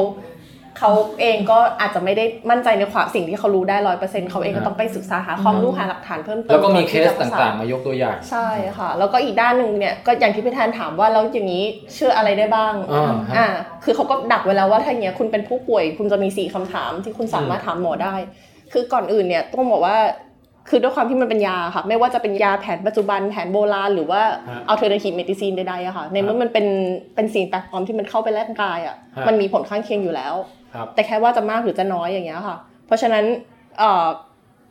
ก็หนังสือเล่มนี้ไม่ได้จะบอกว่าการแพทย์แผนปัจจุบันมันไม่ดี เพราะว่าการที่เรารู้ว่าแพทย์แผนปัจจุบันการรักษาแบบธรรมดาตามแผนปัจจุบันนะคะ เรารู้ว่ามันไม่ดี เพราะว่ามันมีการศึกษาถูกไหมคะ แต่ว่าในในขณะเดียวกันในพวก alternative medicine เนี่ยบางครั้งอืมเขาแค่เคลมค่ะอ่า โดยที่ก็ไม่มีใครรู้หรอกมันอาจจะมีผลเสียก็ได้แต่ไม่มีใครเรคคอร์ดเอาไว้อย่างเงี้ยค่ะฮะฮะอ่าก็อาจเขาอยากจะให้มองการแพทย์แผนจุแผนปัจจุบันในแง่ที่ว่า มองให้รอบคือทุกอย่างมีข้อดีข้อเสียครับ ส่วนเวลาผู้ป่วยไปอะค่ะ ก็ให้รู้ว่าหมอเองก็ไม่ได้รู้ทุกอย่างอืมและความรู้เองมันก็ยังแบบเหมือนเราเรามีสิ่งที่เราเรียนรู้ใหม่ๆอยู่ได้ทุกวันนะคะค่ะอ่าเพราะฉะนั้นสิ่งที่ถามเนี่ยมีได้สี่ข้อคือ ถ้าสมมติว่าวินิจฉัยเจอมาว่าเป็นโรคเนี่ยนะคะ เราไม่อะบางทีเนี่ยบางโรคอาจจะไม่ได้จำเป็นต้องรักษาทันทีเหมือนอย่างที่คุณหมอติติยกไปว่าไอตัวมะเร็งเต้านมระยะสูงอย่างเงี้ยค่ะครับอ่า ประมาณนี้คือแต่มันจะมีบางโรคอะนะคะ ที่ต้องสารรักษาทันทีแหละ แต่บางโรคก็ไม่ต้องก็ได้ค่ะอ่าเพราะฉะนั้นข้อแรกถามเลยค่ะว่าถ้ายังไม่ทำอะไรจะเป็นอะไรไหมอ่าอืมอ่าอ่าแล้วที่ข้อสองอะค่ะถ้าเราถ้าสมมติเอามันมันข้อข้อนี้ไม่ผ่านแล้วแหละ ยังไงก็ต้องรักษาค่ะมาข้อสองเราผู้ป่วยเองก็ต้องรู้อะค่ะว่าออปชันที่ตัวเองจะมีอะคืออะไรบ้างหนึ่งสองสามสี่อืมอ่าข้อดีข้อเสียของแต่ละอันเป็นยังไงเปรียบเทียบกันใช่ค่ะ แล้วก็เนี่ยก็ ปรึกษาคุณหมอไปเลยว่าแล้วแบบไหนดีที่สุด คือก็ไม่มันจะมีในในอดีตนะคะก็คืออย่างที่คุณหมอติติเล่าว่าคืออดีตบางทีมันก็จะมีการที่แบบเหมือนเอ่อการรักษาทางแพทย์เขาจะเป็นลักษณะว่ามันมีศัพท์ที่เรียกว่ามีข้อมูลไม่เท่ากันนะคะ ระหว่างฝ่ายที่ให้บริการกับรับบริการครับอ่าหมอก็ต้องรู้กว่ารู้มากกว่าอืมผู้ป่วยอยู่แล้วแหละครับประมาณนี้เพราะฉะนั้นปกติผู้ป่วยก็จะมีแนวโน้มจะเชื่อทุกอย่างที่หมอเลือกให้ถูกไหมคะค่ะอ่าแต่ว่าข้อสามเนี่ยก็คือถามไปเลยว่าแล้วหมอคิดว่าวิธีไหนดีที่สุด ค่ะผลดีผลเสียนะคะครับแล้วก็สุดท้ายเดี๋ยวนะคะแต่อันนี้แต่ตอนนี้รู้สึกเปิดโพยคนิดนนึใกล้งจะเชื่อข้อมูลทางไลน์มากกว่านะจริงด้วยไหนะแล้วก็เนี่ยแหละค่ะแบบรักษาแล้วได้ประโยชน์อะไรได้ผลเสีย มันจะมีผลเสียอะไรบ้างครับแล้วคือบางอันนะคะเอาแค่ว่าเรื่องใส่เฟือกไม่ใส่เฟือกอย่างเงี้ยค่ะครับมันก็ยังเป็นเรื่องที่เถียงกันไม่จบเออคือข้อเท้าหักสมมติเนี่ยนะคะค่ะคือการใส่เฟือกเนี่ย มันจะทำให้เท้าขาอยู่นิ่งๆถูกไหมคะค่ะอ่ามันอาจจะทำให้หายปวดมากขึ้นอืมแต่ขณะเดียวกันการที่ขาอยู่นิ่งๆข้อเท้าอยู่นิ่งๆมันก็ทำให้กล้ามเนื้อรีบอ๋อไม่ได้ใช้งานใช่อ่อนแอลงใช่คือปกติเนี่ยถ้าเหมือนเขาจะพลอยเคยไปดูแหละตอนแปลหนังสือค่ะพลอยก็เคยไปดูว่าสรุปเกณฑ์การรักษาตอนนี้จริงๆ มันแนะนำว่าให้ทำอะไรอืมก็เจอว่าอธิบายไว้คร่าวๆมากเลยว่าประมาณว่าก็ก็แล้วแต่วิจารณญาณของแพทย์ฮะซึ่งแพทย์แต่ละคนก็ทำไม่เหมือนกันที่ไม่เหมือนกันอีกอ่าใช่แล้วถ้าได้หมอคนไหนก็คือแล้วแต่โชคชะตาของเราใช่ใช่ก็คือถ้าไม่ถามถ้าไม่ถามก็จะเป็นประมาณนั้นครับประมาณเนี้ยค่ะก็คือหนังสือเล่มนี้ก็เลยแนะนำว่าก็ถามเถอะถามไปมันไม่มีอะไรเสียหายอะค่ะค่ะคือเราเราเป็นผู้ป่วยที่ได้ข้อมูลอะมีข้อมูลน้อยอยู่แล้วเนี่ยเราก็ต้องหาให้มากที่สุดเท่าที่จะทำได้เพื่อให้ปกป้องตัวเองอะค่ะค่ะแต่แต่คุณหมอบางท่านก็หงุดหงิดถ้าถามเยอะนะคะอันนี้ก็เหมือนกันอันนี้ก็ อาจจะต้องลองดูเป็นแล้วไรแต่โชคขอชะเปลี่ยตานหมจอริงเปลี่ยนหมอๆแล้วแต่โชคชะตาจริงอืมอ่าตรงนี้ครับเบรกมาบอกนิดนึงนะฮะว่าใครสนใจหนังสือ การรักษาต้องสงสัย แปลมาจากภาษาอังกฤษชื่อ testing treatments นะครับราคาปกเนี่ยอยู่ที่ 265 บาทนะฮะ แต่ถ้าสนใจครับมาสั่งได้ที่เพจ w i t h c a s t ของเราเลยนะครับ ลดให้ 10%ฮะ แล้วหนังสือเนี่ยหนา 318 หน้านะครับ คุ้มมากครับ เหลือหน้าละไม่ถึงบาทนะครับ น่าจะหายากตามร้านด้วยนะฮะเล่มนี้เอาละใครสนใจก็มาสั่งได้ที่เพจ facebook.com/withcastthailand ครับ มีมีเคสตัวอย่างอะไรอีกบ้างครับทั้งอาจจะทั้งจากในหนังสือและทั้งจากที่เคยเจอกันมาว่าแบบเอ่อสิ่งเนี้ยเขาทำทำกันมารักษาอย่างเงี้ยแล้วสุดท้ายพอมาดูข้อมูลจริงๆเอ้ยมันไม่ได้อะไรเงี้ยครับ แต่จริง ๆ เรื่องยานี่มีเยอะนะครับยานี่ที่ต้องถอนออกไปจากตลาด รู้ไหมคะว่ายาใหม่ๆเนี่ยคือการการการศึกษาวิจัยทางยาเนี่ยๆอืมจริง ๆ มันมีอยู่ 4 เฟสอะค่ะค่ะเออ มี4ระยะ ระยะแรกเนี่ยก็คือคล้ายๆ กับตอนแรกมันต้องทำในสัตว์ทดลองก่อนเนอะครับว่ายาเป็นยังไงค่ะอ่าระยะที่ 2 ก็จะเริ่มมาทำในคนปกติครับหมายถึงว่าให้คนปกติลองกินยาแบบใช้ใช้สารใช้ยาตัวเนี้ยเข้าไปแล้วก็ดูว่ายามันเข้าไปในร่างกายเป็นยังไงมีมีครับเออมีครึ่งชีวิตเท่าไหร่อะไรอย่างเงี้ยไปครึ่งไปชีวิตมีแปลว่าอะไรคะเออเขาเรียกอะไรนะ half ออกฤท life ธิ์อย่างเงี้ยเหรอคะเออมันออกฤทธิ์มีระยะเวลาเอออะไรนะน้องพลอยระดับมันสมมติว่าเวลายายาเข้าคือเวลาเรากินยาเลยใช่ไหมคะทุกอย่างสุดท้ายเนี่ยย่อยเสร็จแล้วมันจะเข้าเป็นกระแสเลือดฮะค่ะอ่า ฮับไลท์คือระยะเวลาที่ใช้ในการที่ระดับลดลงครึ่งหนึ่งอืมแปลว่าแบบคือไปเรื่อยๆค่ะคือร่างร่างกายมันก็รับเข้าไปแล้วมันก็จะขับออกไปเรื่อยๆ ทีละครึ่งทีละครึ่งอะนะคะประมาณนั้นครับคือจากสมมติทีแรกเริ่มแรกเป็นมีสิบอ่าผ่านไปสมมติ 5 นาทีลดเหลือ 5 ผ่านไปอีก5นาทีจะลดเหลือ 2.5 มันจะแสเป็นดงว่าลักษณะอันนี้แสดงว่าอันนี้ครึ่งชีวิตก็คือ 5 นาที ใช่ค่ะอ่าแต่ถ้าเกิดต้องผ่านไป 3 วันก่อนถึงจะลดลงครึ่งหนึ่งกว่าจะหายปวดก็มีก็คือไม่ไม่ใช่กว่าจะหายปวดกว่ากว่ายาจะหายจากร่างกายไปครึ่งหนึ่งอ๋อแสดงว่าอยู่ได้นานสิออกฤทธิ์นานอ่าก็คือว่ายาแต่ละตัวจะมีไอ้ค่าตัวนี้ไม่เท่ากัน บางตัวอยู่นานบางตัวอยู่สั้นอะไรอย่างทำเงี้ยให้เราต้องกินยาสามเวลาบ้างสองเวลาบ้างเคยหนึ่งเวลาบ้างนี่คือสิ่งที่เภสัชเขาเรียนกันใช่ไหมใช่เคยมีอาจารย์เล่าให้ฟังตอนเรียนนะคะว่ามีคุณยายคนนึงแกเป็นโรคไต แล้วทีนี้พอเวลามีเป็นโรคตับหรือไตประมาณเนี้ยค่ะแล้วเวลาไตมีปัญหาหรือตับมีปัญหา มันจะ half-life อะตัวเนี้ยมันจะยาวขึ้น คือมันไม่ค่อยเหมือนไอ้อุปกรณ์เอาออกอะยาค่ะจะค้างอยู่ในใช่ร่างกายใช่ตัวที่คอยกรองแล้วคุณยายคุณยายแกกินยาแกกินยานอนหลับตัวนึงอะค่ะครับที่แบบhalf-life ต้นมันมันสูงอยู่แล้วมันยาวมากอยู่แล้วประมาณแบบ ครึ่งวันหรืออะไรเงี้ยแล้วแกหลับไปสามวันนะคะคุณยายบอกว่าคือจัดงานศพกันแล้วอะยายก็ลุกขึ้นมาอ๋อโอ้โหอันนี้จริงๆก่อนจะม่าให้ยานี่ก็ต้องรู้เรื่องแบบโรคอะไรตับโรคอะไรทั้งหมดโรคก่อนร่วมใช่คือเขาถึงบอกว่าคนไทยเนี่ยจะมีข้อเสียสำคัญอันหนึ่งคือชอบยืมยาเพื่อน ยืมยาญาติมาทานอืมโดยที่ไม่รู้หรอกว่าจริงๆเราตัวเองมันเหมาะสมหรือเปล่าเพราะอย่างที่ได้กล่าวไปเนี่ยครับครับครับอืม โอ้ my god ฉันไม่อยากหลับไปสามวันเลยฮะโอ้ไม่เลยผมลืมประเด็นคำถามไปแล้วครับ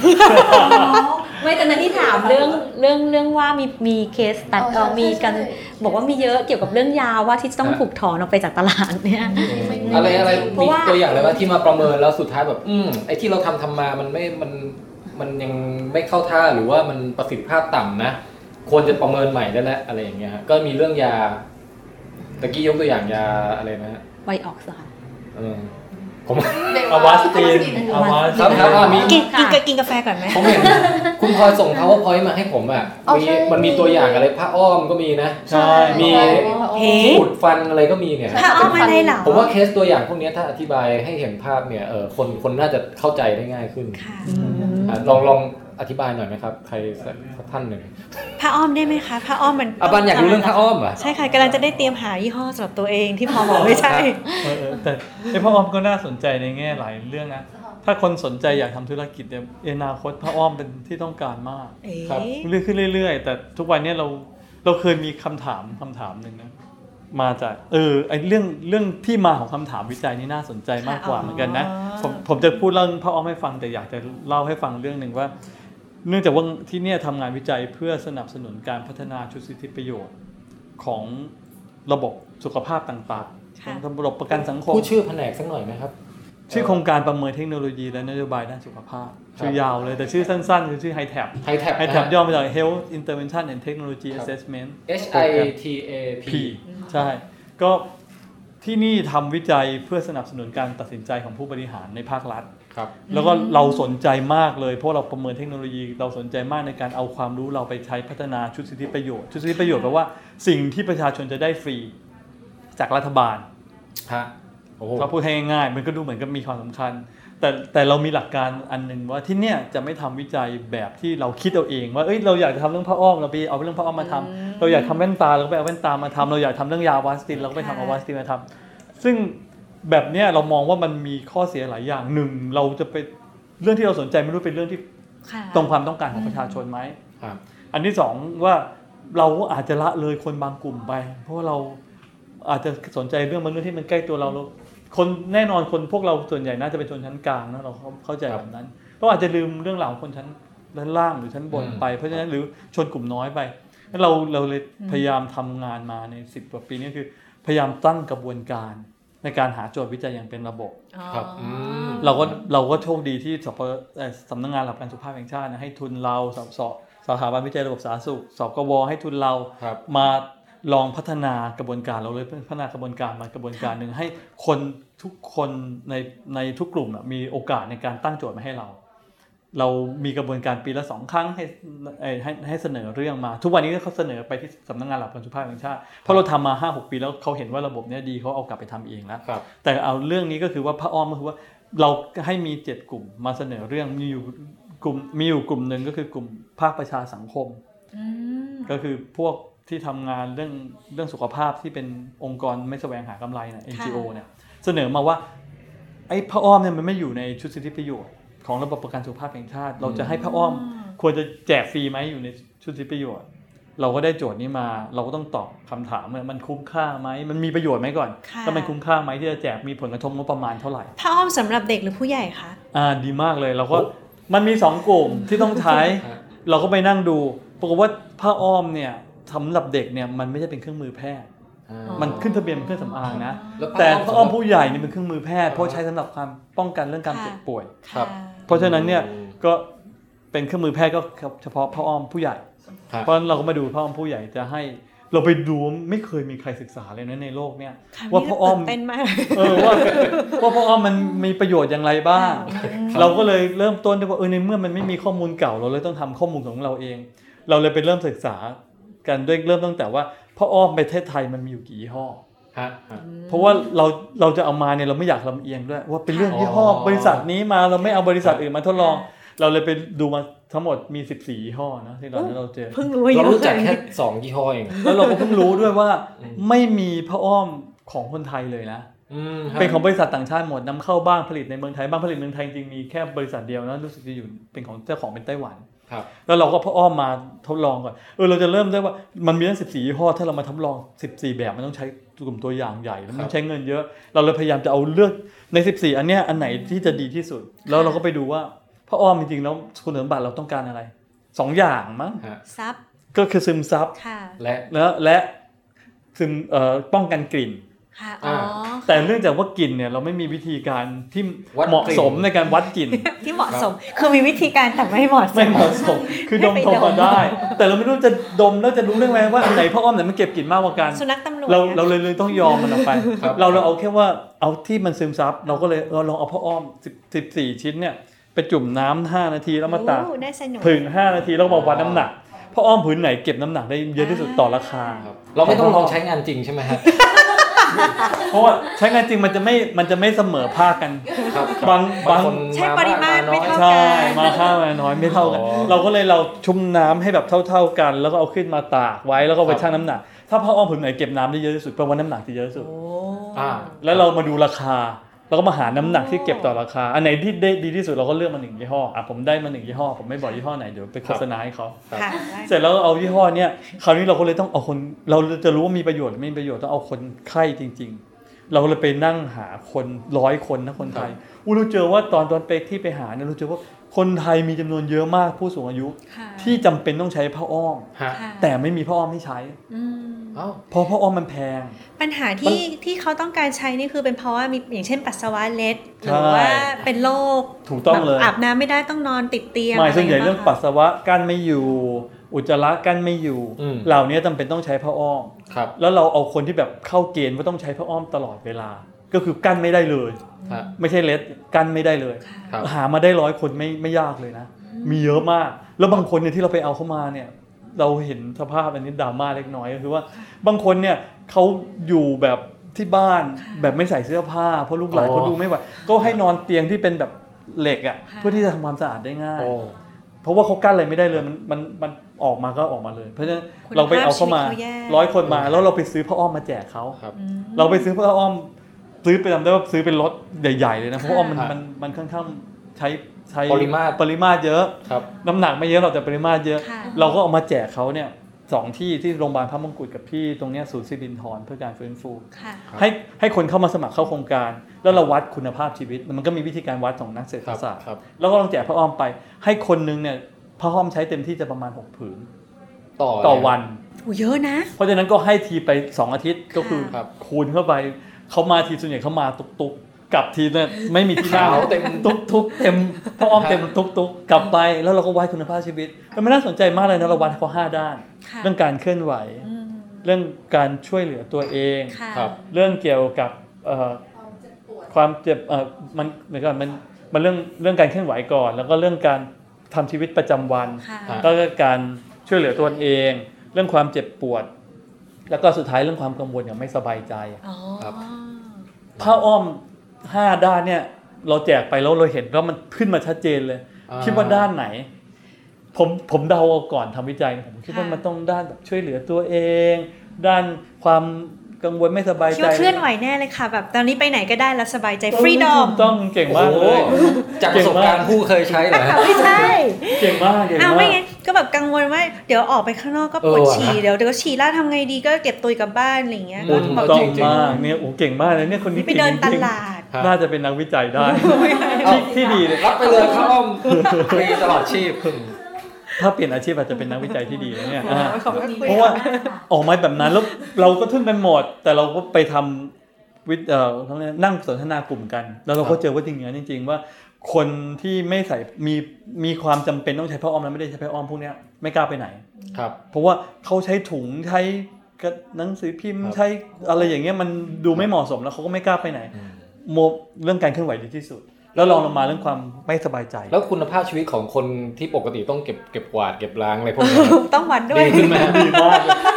จริงๆเราวัดขึ้นนะเราวัดด้วยดีขึ้นเออนี่ดีขึ้นไงคือถ้าไม่ดีขึ้นก็แย่แล้วเออใช่กลุ่มดีแดงดีขึ้นแน่ แต่คนคนไข้เนี่ยดีขึ้นค่ะแต่เราพอเราแจกไปเราแจกไปประมาณสักสองเดือนมั้งเลยเราแจกช่วงแรกเนยนะดีขึ้นชัดเจนเลยนะครับ แล้วพอผ่านไปเดือนหนึ่งมันมันตก เอ๋เออเราก็สงสัยว่าทำไมมันตก ความเคยชินหรือเปล่า ไม่ เออไม่ใช่เราเราไปเจอตอนหลังเราตอนทำกลุ่มตอนทำงานกลุ่มเราเจอเขาว่าเขาเพราะเขารู้ว่าเราจะให้เขาแค่สองเดือนอ๋อพอเดือนที่สองอะเขารู้แล้วว่าเขาใกล้จะโอ้หมจิตดใจเขเศร้าตแล้แล้ววโอ้ เขาแทนที่เขาจะใช้เต็มที่เขาจะไม่ใช้เต็มที่เหมือนเรากินไก่ทอดน่ะแล้วพอเหลือชิ้นสุดเหลือไก่สุดท้ายเรารู้สึกเศร้ามากเลยความเป็นจอยที่ได้มาแบบหายไป เออนะอืมวิจัยเสร็จแล้วเราก็เลยสรุปว่าจริง ๆ เราเจอว่ามีประโยชน์ไอ้เรื่องโทษมันมีคนพูดถึงว่ามันอาจจะมีโทษเพราะการใช้ผ้าอ้อม มันทำให้มันมีความร้อน มันอาจจะทำให้เกิดแผลระคายเคืองระคายเคืองแล้วมีแผลได้ แต่เราเจอในงานวิจัยเนี่ยว่าไม่ไม่ไม่ไม่มีผลอย่างมีนัยสำคัญ ก็คือว่า เรื่องโทษไม่ค่อยไม่ไม่ไม่มีพิสูจน์ได้ว่ามันมีโทษอย่างชัดเจนเราจะเป็นยี่ห้อที่ดี ประโยชน์มีแน่นอนเรื่องคุณภาพชีวิตที่เพิ่มขึ้นได้ เราก็ทำวิจัยไปให้ทางผู้บริหารดูนะว่ามีความคุ้มค่านะค่ะมันมีความคุ้มค่า แต่ผมจำได้ผมไปนำเสนอให้ผู้บริหารค่ะฟังนะ ผู้บริหารมีผู้บริหารที่เป็นนักเศรษฐศาสตร์ครับที่คนใหญ่ๆโตๆหลายคนนะผมยังจำได้เลยอาจารย์ ผมประทับใจมากอาจารย์นำมาสยามวราเนาะอาจารย์นั่งเป็นประธานค่ะอยู่ด้วยอาจารย์ก็ ชอบมากเลยนะอาจารย์บอกว่ามันเป็นวิจัยที่ดีแล้วอาจารย์ก็สนับสนุนว่าจริงๆแล้วเราน่าจะให้พระอ้อมเนาะแต่ในคณะกรรมการเถียงกันเยอะมากเลยอืมหนึ่งว่าผลกระทบมันเยอะ เพราะว่าอะคนอืมที่ต้องการพระอ้อมในประเทศไทยมีหลายหมื่นคือจะคนแจกไงให้ครบอย่างเงี้ยเหรอถ้าแจกมันจะใช้เงินเป็นหมื่นล้านโอ้ต่อปีอันที่หนึ่งอันที่สองเนี่ยจะแจกยังไงให้มันทั่วถึง คนที่ควรจะได้จริง ๆ เพราะคนควรได้จริงๆอาจจะไม่สามารถมารับที่โรงพยาบาลได้อืม เรายังคุยกันเลยว่าเราต้องแจกตามเซเว่นดีไหมเพราะว่าจริง ๆ แล้วมันไม่ใช่ความป่วยอะมันเป็นจริง ๆ อันนี้มันเรื่องมันค่อนข้างนอกโรงพยาบาลไปแล้วโรงพยาบาลก็จะทำเหมือนกับที่เราทำกับคนไข้เนอะมันจะดูไม่เข้าไม่ถึงอะเพราะฉะนั้นเราก็นั่งเถียงกันอยู่เยอะแล้วอีกสำคัญอีกอันหนึ่งก็คือว่าเราก็เพิ่งรู้เหมือนกันตอนทำวิจัยแล้วเนี่ยว่าพระอ้อมมันไม่ย่อยสลายใช่ค่ะอ้าวมันอยู่อย่างนั้นเป็นร้อยปีไอเอเม็ดเจลอะไรมันนั่นน่ะเหรอฮะพลาสติกส่วนที่เป็นพวกเพราะฉะนั้นเนี่ย พลาสติกด้านนอกถ้ามีนักวิทยาศาสตร์ สวทช ฟังอยู่ในเนี้ยครับผมเคยบอกโจทย์เขาไปแล้วนะว่าโจทย์เนี่ยต้องทำน่าน่าสำน่าสนใจมากที่เขาทำเรื่องวัสดุศาสตร์เนี่ยค่ะว่าจะทำยังไงที่พระอ้อมที่มันย่อยสลายง่ายเนี่ยถ้าทำนั้นจะขายดีทั่วโลกกับมะพร้าวไหมฮะเฮ้ยผ้าอนามัยสมัยก่อนเคยใช้กับพ่ออ้อมเด็กนี่ก็คุณสมบัติเหมือนกับพ่ออ้อมผู้ใหใช่ญ่พวกเนี้ยมันอยู่แล้วมันเป็นขยะที่แบบมหาศาลเป็นขยะที่ทำลายสิ่งแวดล้อมอะอืมแต่ เราก็เลยมันได้โจทย์ใหม่เลยนะคะ จริง ๆ แล้วบอกว่าทำไงประเทศไทยผลิตเองเพื่อลดต้นทุน แล้วก็ทำให้มันแบบย่อยสลายได้ eco-friendly ใช่ช่วยช่วยไปขยายต่อให้หน่อยนะนี่เป็นโจทย์สำคัญของโลกนะครับอะผู้ไม่ใช่ของฟัประเทศไทยใครของโลกเลยเพราะว่าทั่วโลกเรื่องใหญ่เจอปัญหาเดียวกันเรื่องใหญ่แล้วคนครับไทยต้องใช้เยอะคนทั่วโลกต้องใช้เยอะ แต่แต่โดยสรุปว่าเราไปนำเสนอเนี่ยโจทย์เนี่ยทำวิจัยเสร็จ ผมถือว่าประสบความสำเร็จในแง่วิจัยแล้วตีพิมพ์ในวารสารนานาชาติ เพราะว่าเป็นงานวิจัยชิ้นแรกของโลก แปลกใหม่มากครับ ว่าเฮ้ยเราวิจัยพ่ออ้อมว่าคุ้มค่าหรือไม่คุ้มค่านะอ่าอันแต่แล้วเราก็ถือว่าประสบความสำเร็จในแง่ให้ผู้บริหารได้ใช้วิเคราะห์กันในเชิงนโยบายแล้วล่ะ ค่ะ แต่นโยบายนี้ไม่เกิด เพราะว่าสุดท้ายแล้วผู้บริหารคิดว่าหนึ่งว่ามันมีเงินเยอะมาก อันที่สองเนี่ยเขาเถียงกันเยอะนะว่าเรื่องเนี้ยมันเป็นเรื่องของกระทรวงสาธารณสุขหรือเปล่าม คือคุณจะกระทรวงสาธารณสุขจะไปทำทุกเรื่องเลยหรือเปล่าพ่ออ้อมยังจะไปแจกยังไงจะแจกบ้านแจกรถไหมเออมันถ้าไม่ใช่สาธารณสุขแล้วจะเป็นใครล่ะคะเนี่ยอืมเพราะว่ากระทรวงสาธารณสุขก็คิดว่ามันก็มีมันมีนะพมนะนะพมกระทรวงพมคืออะไรอาจจะมีแฟน ผู้ฟังทางรายการเอาครับเอาโจทย์นี้ไปคิดต่อก็ได้นะพมย่อจากอะไรนะคะอ๋อกระทรวงพัฒนาอ๋อก็ต้องว่าอ๋อเอ่อความมั่นคงของมนุษย์ใช่ไหมอ่าพอเราก็เรียกแต่พมพมนะพระอ้อมใช้แล้วมั่นคงเพราะว่าเออเออเออก็ก็อันอันนี้เป็นตัวอย่างที่โจทย์เรื่องพออ้อมแต่อย่างน้อยก็คือว่า มีคนเริ่มแล้วล่ะ เริ่มคิดเรื่องนี้อ่าส่วนปัญหาหรือจุดอ่อนต่าง ๆ เนี่ย มันก็คนอื่นก็อาจจะ inspire แล้วไปรับไม้ต่อในการวิจัยต่อไป ผมคิดหรือว่าจะผลักดันให้ให้ไปอยู่ในวงกว้างให้คนสนใจสารก่อนสารให้ผู้ฟังอีกอันก็คือว่า ถ้าคุณเจอปัญหาอะไรที่เกี่ยวข้องกับเรื่องสุขภาพ แล้วอยากให้